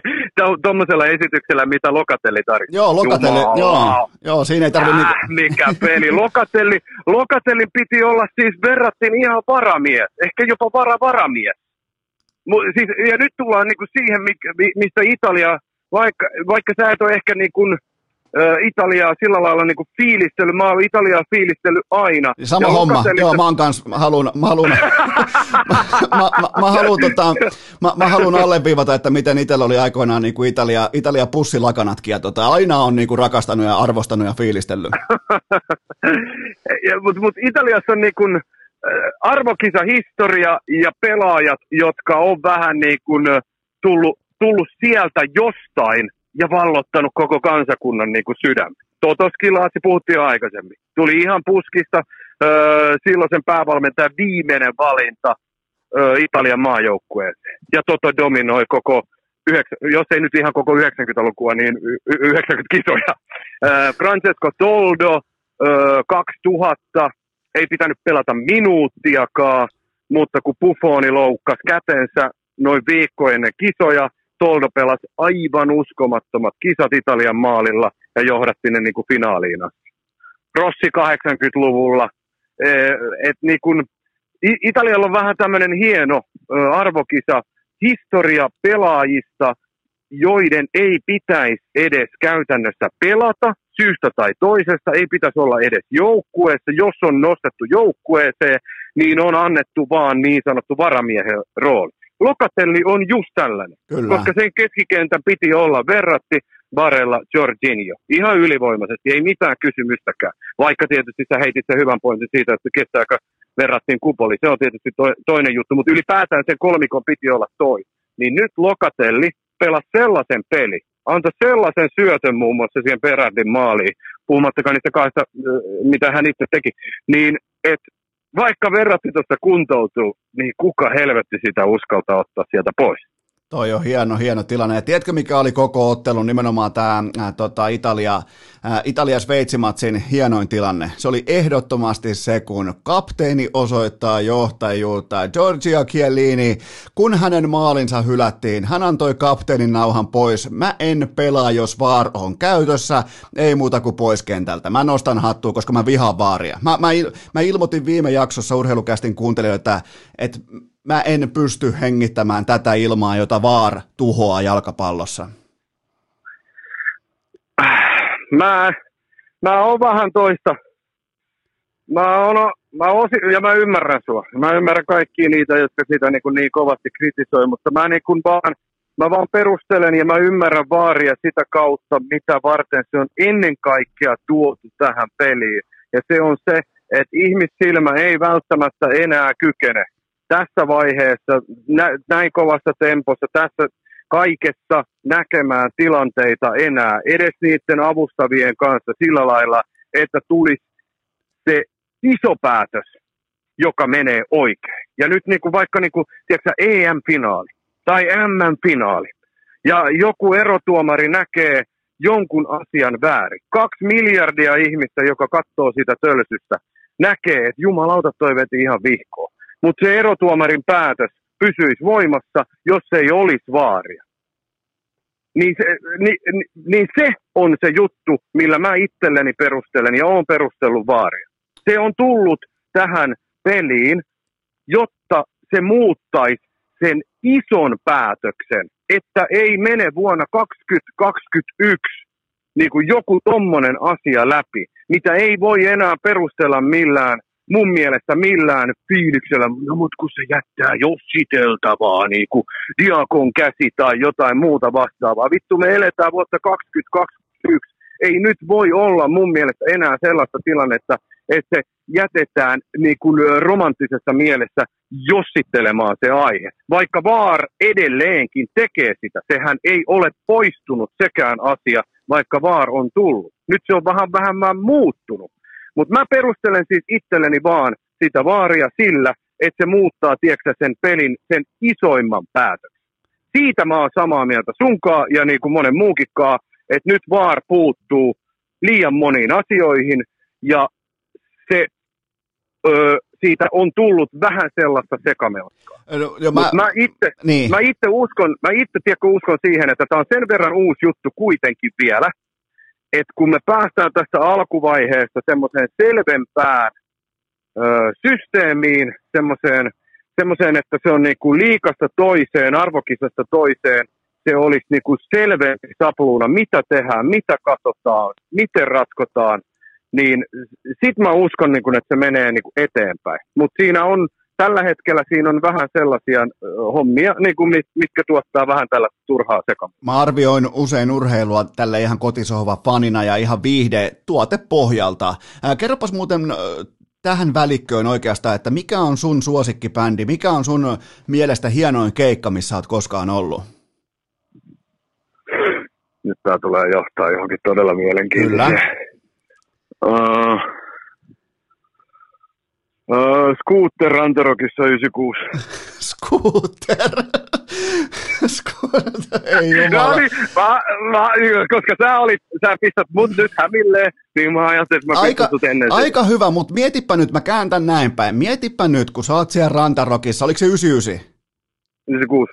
Sä oot Rantarokissa 96, maailma on sun edessä ja kaikki on niinku viimeisen päälle. Ja, ja sit kun just oikeaan aikaan pitäisi huutaa how much is the fish, ja, ja se, sä joudut ottaa sitä viisi minuuttia, kymmen, koko keikka keskeytyy siinä välissä, sä et pääse huutamaan euforisesti, että how much is the fish, niin sehän tappaa sun tunnelman, se tappaa sun mm, asiakaskokemuksen, se tappaa sun fiiliksen, sen jälkeen sieltä tullaan niinku 10-5 minuutin päästä tullaan sieltä lavan takaa siihen edustalle takaisin ja sen jälkeen vasta, okei okay, joo, kyllä se tästä kohtaa tulee nyt se kappaleessa se How Much is the Fish, niin ei se tunnu samalta. Mä en halua juhlia maaleja kahta kolmea kertaa. Mä en halua niinku nousta sohvalta ylös, että jes over napsuu, jes tulee maali, ei tuukkaa, tulee, miten tehdään seuraavaksi, näin poispäin. Niin, niin mä oon siitä syystä ihan niinku maksavana asiakkaana mulla on jalkapallon kanssa siitä syystä niin kuin viihdetuotteena ongelma.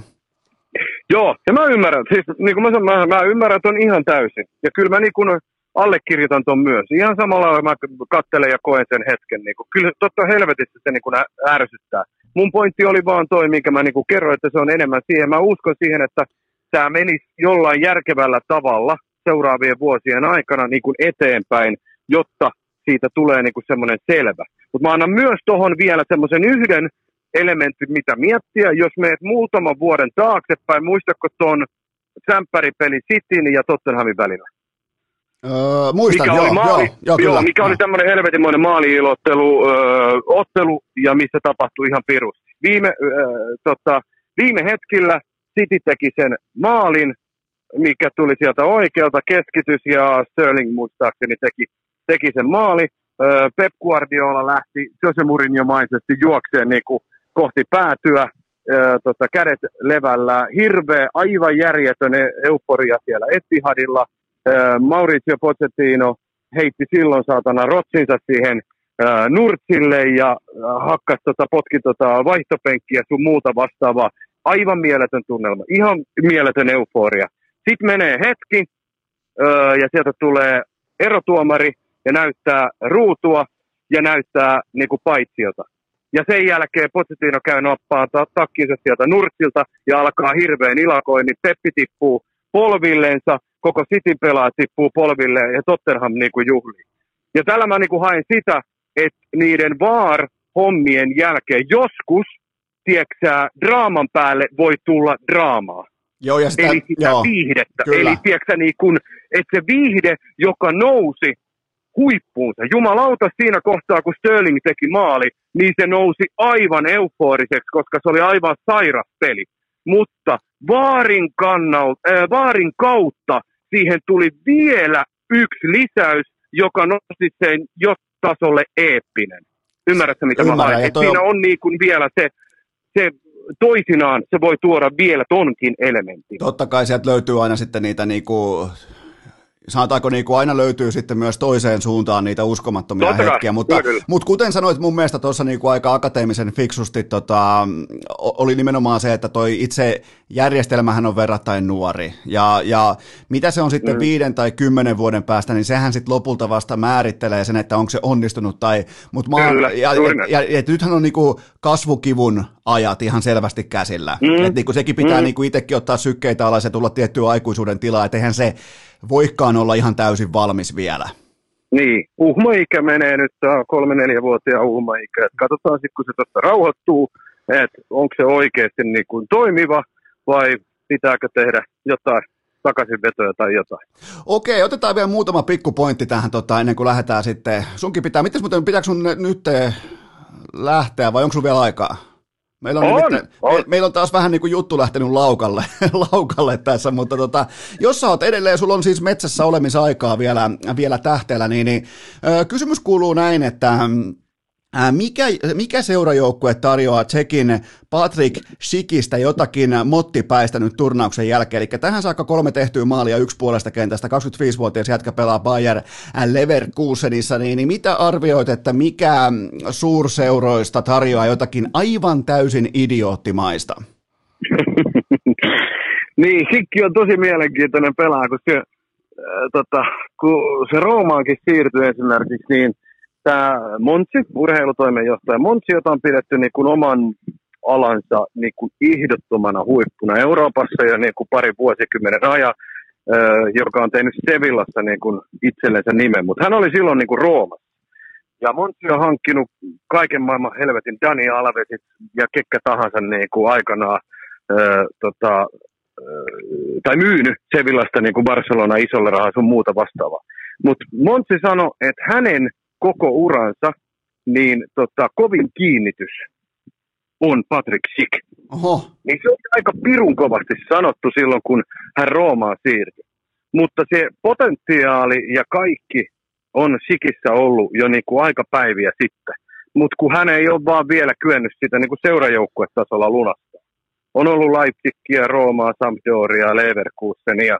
Et sitä oikeaa kasvuympäristöä tai oikeaa kaikki nensa miljöötä, missä hän niin pelaisi ja kaikki hommat toimisi, niin sitä ei ole niin kuin ihan vielä niin kuin löytynyt. Ei ole kaikki niin kuin natsa. Ja Roomassa varsinkin sikki oli sitä, että saatana se on sunut la, äh, latoonkaan, vaikka se on ollut ladassa sisällä. Et ei mistään, tiedäkö, niin kuin sisään. Mutta nyt, nyt niin kuin näyttää taas toimia. Mutta nyt on tosiaan mielenkiintoista nähdä, niin kuin, että ö, mitä tapahtuu, jääkö vielä tonne vai, vai, vai tuleeko joku iso kala ja ö, tulee tämmöinen arvokisa siirto. Mä oon ihan varma, että jossain niinku Saudi-Arabian jalkapalloanalyytikoiden, jossain niinku kamelikisoissa tota, todetaan, että toi äijä, toi me halutaan, se ampuu puolesta kentästä maaleja. Eli joku vaikka Manchester Cityn omistaja tai PSGn omistaja toteaa, että hei, tolla mennään luvattuun maahan, tolla mennään mestarien liikan ää, tota, voittopokaali, joten ne tulee tarjoamaan tuosta semmoisen 135 miljoonaa ihan vaan koska voi. niin, eli joku semmoinen mottipäinen semmoiselta seuraomistajalta, joka ei välttämättä hiippaa koko pelistä mitään. Eikä tarvikaan se. Ja, ja, Niin. ja siis sehän olisi, mä, mä, otan- mä, mä haluan puolustaa nyt miljardöörejä niiltä osin, että siis jos sä oot syntynyt tollaiseen rikkauteen, varakkuuteen, maailman rikkaimpiin perheisiin, niin sehän olisi halveksuntaa ihmiskuntaa kohtaan, että sä olisit vielä fiksukin. Ei, ei, ei missään nimessä, vaan nimenomaan mottipäisesti vaan asioita osoittelemalla. Mä haluan ton, ton ja ton, koska se voi, niin mä arvostan sitä. Kyllä. Joo, on siinä ihan se, on siinä siis, on siinä tota, ö, kovaa pointtia, mutta niin kun, ö, onko tässä, tämän, onko tässä nähtävissä myös tällaista näin, siis oikeasti tämmöistä arvokisatyyppistä niin kuin siirtoa, että et sitten niin kuin sä breikkaat tai teet arvokisoissa ne muutamat häkit sit isolla rahalla jonnekin ja sitten ei No mitään. otetaan, voidaan vaikka käydä läpi, että mikä on sun mielestä kaikkien aikojen suurin ylireagointi nimenomaan niin kuin kirkkaiden valojen arvokisa kesän suoritukseen. Kyllähän toi James Rodriguez 2014, se 80 miljoonaa sen maailman rahassa, millä ostetaan nykyään toppareita, niin, tota, Niin. se oli kyllä aika kova, kova isku siihen kohtaan. Tuleeko sinulla muita mieleen sellaisia, missä niinku on, vaan, on vaan todettu kisojen jälkeen, että toime tarvitaan, toime halutaan? Niin, ja joka on niin kuin flopannut. Nimenomaan flopannut silleen, että ei ollut niinku saapumisosoitteeseen ei ollutkaan mitään käyttöä. Ei mulla kyllä nopeasti tuu, ei ainakaan mitään niin kuin ton kaliberi. Mulla tulee vaan sit just sellaisia, niin kuin joku Keilor Navasihan oli samoissa kisoissa, mutta hän, hän ei missään tapauksessa niin kuin flopannut. Et tuli, tuli vaan niin kuin, että arvokisoissa näytöt ja sitten niin kuin siirto. Mutta tota, ei mulla kyllä, ei tuu kyllä ainakaan nopsaa mitään. Se oli kyllä, Hamesi oli kieltämättä niin kuin aika, se, aika se oli hyvä esimerkki siitä, kun tekee maaleja, kannattaa tehdä hienoja maaleja, ne kannattaa tehdä kuukauden aikana koko elämässä, kaikki maalit vaikka. Se sopii erittäin hyvin niin kuin omaan, omaan talouspirtaan, kun osaat ajoittaa maalin tekosi oikein, koska mä olin muuten silloin paikan päällä siinä Kolumbiaa, Se taisi olla Kolumbia Uruguay matsi, missä se Joo. vetää. Mä olin vielä siinä päädyssä istumassa, mihin se tota, ampuu yläriman kautta, ampuu yläriman kautta sen pallon siihen maaliin. Niin tavallaan sen tiesi jo silloin siellä tota, Marakanan katsomossa, että okei, aha, selvä, joku tulee tarjoamaan ihan jotain idioottimaista, ja niin myös tarjottiin. Joo, kyllä. Että tota, Niin siis Hamesille vai sulle? Mä, mä haluan vahvistaa, että nimenomaan James Rodriguezille, että mulle ei niinku, mu, mu- mun tarjonta oli silloinkin äärimmäisen maltillista. Hyvä, mutta hei, tota, onko se koira taustalla? Vai onkohan täällä koira äänessä? Joku alkoi hua- haukkuun tuossa. Mä, nyt mä oon tullut mettästä tähän tota, näitä sanotaan kai siis, niinku, että missä ihmiset asuu. Siis ne- ne- tommonen niinku, Asuinalue, piha. Sä, Asuinalue. Sä, sä oot siis jonkun ihmisen pihalla nyt pyörit siellä. Kyllä joo, joo. Hyvä. En mä tiedä, Hei. ei varmaan tuohon olisi saanut sitten mennä. Hei, viimeinen, viimeinen kysymys. Mä skippaan pari maata, niitä ehditään käymään läpi vielä jatkopeleissä ja nyt kun tämä tota, tulee seuraavan kerran vieraaksi, mutta tota, ja, ja, näistä maista kumpikaan ei ole putoamassa, mitä mulla on vielä listalla. Mulla on muutama kysymys liittyen sitten niihin myöhemmin seuraavissa urheilukästin jaksoissa, mutta mä haluan sulta vielä vähän ää, tunnelmia. Ää, Sergio Ramos, läksiäiset, 16 vuoden jälkeen, ja näitkö sen videon, minkä Real Madrid Näin. oli tehnyt, kun se alkaa sieltä ensimmäisestä päivästä, kun se tuodaan Santiago Bernabeulle, ja se oli niinku, jos tehdään videoita niinku, ö, ikonisesta legendasta, niin se tehdään se video sitten tismalleen tolla tavalla. Siis olen, haluan pysyä on the record. Olen vihannut Sergio Ramosta tasan 16 vuotta putkeen, mutta toi video toi mulle pintaan sen, että se viha pitää ansaita. Mä, siis ihan käsittämätön, aivan. käsittämättömän hieno video, siis kaikkien aikojen paras toppari. Ihan uskomaton puolustaja on aina vihannut, mutta samoin myös aina erittäin korkealle arvostanut, joten tota, mä tiedän, tämä osuu sulle aika lähelle niin kuin leipäkorja, koska no, jatka tästä, niin kerro, kerro mulle vähän Sergio Ramosista. Joo, no ehkä, ehkä itsekin on lähellä niitä oman, oman tyyppisiä vihatunteita niin kuin ollut, mutta jo oikeastaan monen, monen, monen vuoden ajan on ollut kyllä niin kuin iso arvostus.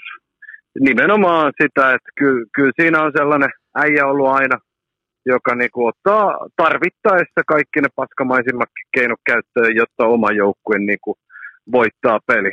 Ihan järkyttävä hieno ura, oli, oli mieletön video, tuli, tuli kylmät väreet, tuli fiilikset, mutta yhden jutun mä sanon. No, Ja mun mielestä tämä on edelleen ihan helvetin paskaa realilta, että taas yksi ikoninen pelaaja, joka ei saa kunnon jäähyväisiä. Nyt on tietysti maailmantilanne ollut se, että siellä ei yleisö ihan hirvittävästi niin kuin muutenkaan ole ollut.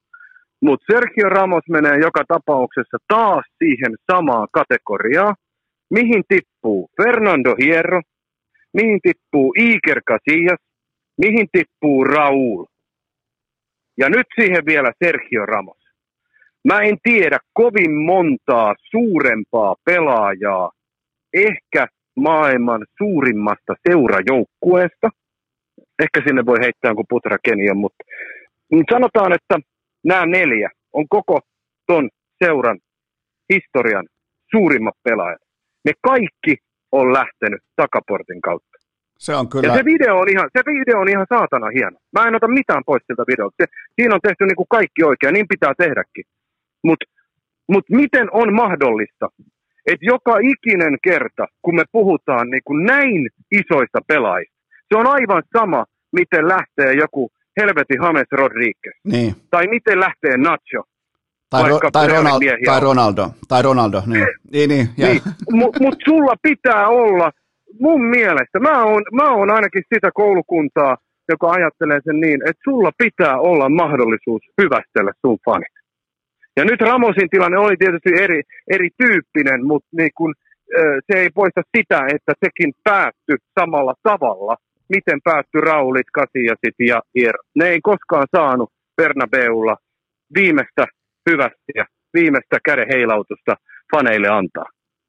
ja Niin tässä, sit, sitä mä en vaan, tiedätkö, sit- seurajohtamista niin kuin tuolla lailla ja sillä, lailla, sillä tasolla, että sitä ilmoitusta ei niin kuin voida saada aikaisemmin, jotta se mahdollisuus pelaajalle tulisi, vaan että se tapahtuu näiden kesäkuukausien aikana vähän niin kuin tähän tyyliin, niin si, sitä mä en ymmärrä. ja, ja, ja Mutta siis, niin kuin, vaikka, vaikka video oli tyylikäs ja mun mielestä niin kuin tietty tyylikkyys ainakin tällaisen rivifanin silmiin kajasti läpi, mutta, mutta tota, joten, jotenkin se kuulostaa hurjalta, että joku niin kuin vuoden ero sopimustarjouksessa heittää Sergio Ramosin pois Real Madridista. Se, se kuulostaa mun mielestä vaan hurjalta. Siinä on, niin, siinä, on- siellä on taas siellä seurajohdot tai siellä kabineteissa on jotain sellaista, mikä ei aukea vielä. Se tulee aukeaa seuraavien vuosien aikana, ö, mutta tämä on ihan, ihan hämmentävä juttu, että hänelle oli siis tarjottu sopparia, minkä Ramos oli jo hyväksynyt, mutta sitten tuli ilmoitus, että siitä olikin deadline mennyt jo. Että se hyväksyntä, minkä Ramos oli tehnyt, oli niin kuin liian myöhäinen. Huhhuh. Niin ei, ei, ei, sä niinku, ei jumalauta, mä en taju, niinku, miten sä kohtelet sun seuran niinku, suurimpia äijiä. Ja, Niin mä, mä niin. niinku, reaali on reaali, mutta niinku, ty- kyllä, mä, niinku, kyllä mulla niinku, tulee siis semmoista syvää halveksuntaa tuota seuraa kohtaan ja sitä johtamisen tasoa kohtaan. Miten sä kohtelet niinku, tämmöisiä jumalauta pelaajia? Okei, eli, Niin mä en eli, eli, tota, mä joudun nyt perumaan mun kehut videosta. Ei, ei, ei. Siis ei oteta mitään pois. Si- Siis se oli hieno. Se, se oli, mutta totta kai niiden pitääkin, tiedätkö, niin kun, se on jo vähän, siis ei vitse videolta mitään pois. Se on tehty erittäin ammattitaitoisesti ja se on upea video, joka antaa meille niin kuin valtavan määrän niin kuin tunnetta. Mutta tavallaan niin kuin mä ajattelen sen silleen, että pakkohan sun oli reaalina niin kuin jotain tehdä, kun ne ensisijaiset jutut, mitä Ramosin kaa tehtiin, meni päin persettä.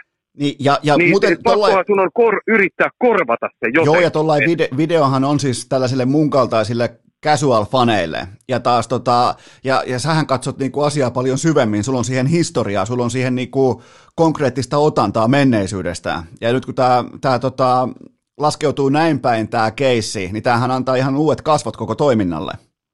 Niin, mä, mä, mä näen sen vaan niin kuin tässä niin kuin historian valossa, miten se seura toimii. Ja mä en vaan niin kuin pysty ymmärtämään, että vuosikaudesta ö, toiseen edetään niin kuin samalla tasolla. Et, et nämä neljä pelaajaa, mitä mä luettelen, niin Fernando Hierro, se tapahtui 2003. Että tässä on nyt niin kuin 20 vuotta. Ja enemmän tai vähemmän tätä aikakautta on kuitenkin Florentino Perez hallinnut. Jokainen voi Niin, mennä, niin, jokainen voi niin mennä katsomaan. suoraan niin kuin, tiedätkö, syytä tällä lailla, mutta mitä heille. Jokainen voi mennä katsoa vaikka miten Kataloniassa lähtee legendat, legendat Niin, tota, niin, tota Camp Noulta pois. Et se on, niinku, siinä on, Hieno siinä on iso ero. Siellä, ei- et siellä ei niinku, totta kai eri olosuhteet, mutta siellä ei mennä videoilla. Siellä on koko Katalonia, on tota, laitettu vaikka numeron kuusi varaan tai näin poispäin, tai kasin varaan, Niin. tai miten nyt tahansa, niin tota, se, se vaan on osa sitä kulttuuria. Silloin kun kasi lähti, eli Andres Iniesta, niin se tehtiin, vaikkakin oli ihan saatana paska DJ kyllä silloin niin kuin asialla, siellä en muista kuka oli, mutta soitti jotain saatana teknopoppia, joka nyt ei sopinut siihen sinällään, mutta musiikkivalinta meni ainoastaan päin persettä. Mutta muuten, muuten se oli tehty niin kuin erittäin hyvin Iniestan tapaus. Mutta tietysti sitten, ei, ei, jos me niin kuin lähihistoriassa mietitään Luis Suoresia, niin olisi sekin tiekkä voinut mennä aavistuksen ehkä näyttävämmin ja upeammin ja paremmin. Et kyllä, äh, kyllä jotenkin, jotenkin tota, sielläkin jotkut asiat ja jotkut pelaajat on unohdettu ja joidenkin kohdalla sitten homma niin osataan. Nyt me tehdään kuule Virkkunen sellainen juttu, että tota, lyödään tämä jakso tai tämä vierailu purnukkaa ja mulla on, mä haluan lopettaa tämän tyylillä. Kuuntele, sulle alkaa nyt korviin kantautumaan hienoja, hienoja tällaisia niin kuin äänihiukkasia, joten ää, rakastele niitä mielesi kanssa, koska tästä ei musiikki mene paremmaksi.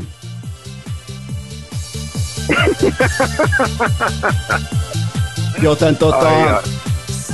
96 tulee mieleen.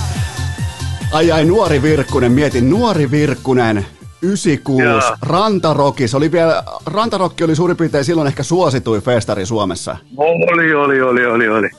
Mietit... Kaikki festari Glory Hunterit kävi siellä. Ai jumala, mietit tää, tämän pystyy ottaa mukaan jokainen. Ja nyt nuoremmat kuuntelijat ihmettelee, että mistä on kyse, mutta hei, nimenomaan tästä oli kyse 90-luvulla. Tää oli niinku... Kyllä. Se dominoi koko 90-lukua. Se, kun sanottiin tuossa, että Toto, Toto Skilaatsi dominoi, niin ei, se oli, Toto oli vaan 90, Scooter dominoi koko luku. Kyllä. Kato, saataisiin vielä kerran toi beatin droppaus tähän mukaan. Sieltä.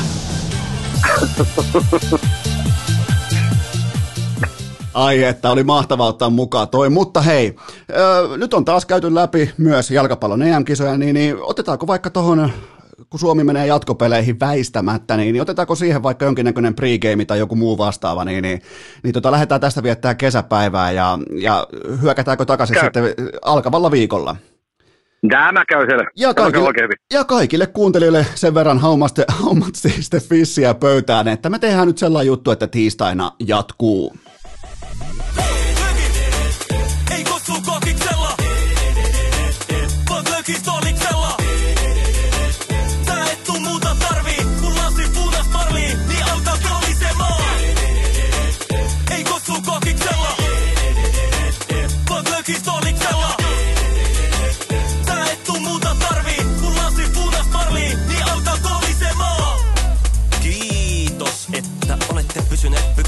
Tähänkin asti. Toivotan teidät kaikki tervetulleeksi myös jatkossa. Muistakaa nauttia elämästä arjen vastoinkäymisistä huolimatta. Allekirjoittanut kiittää ja kuittaa. Peliä. Oliko tämä jo tässä?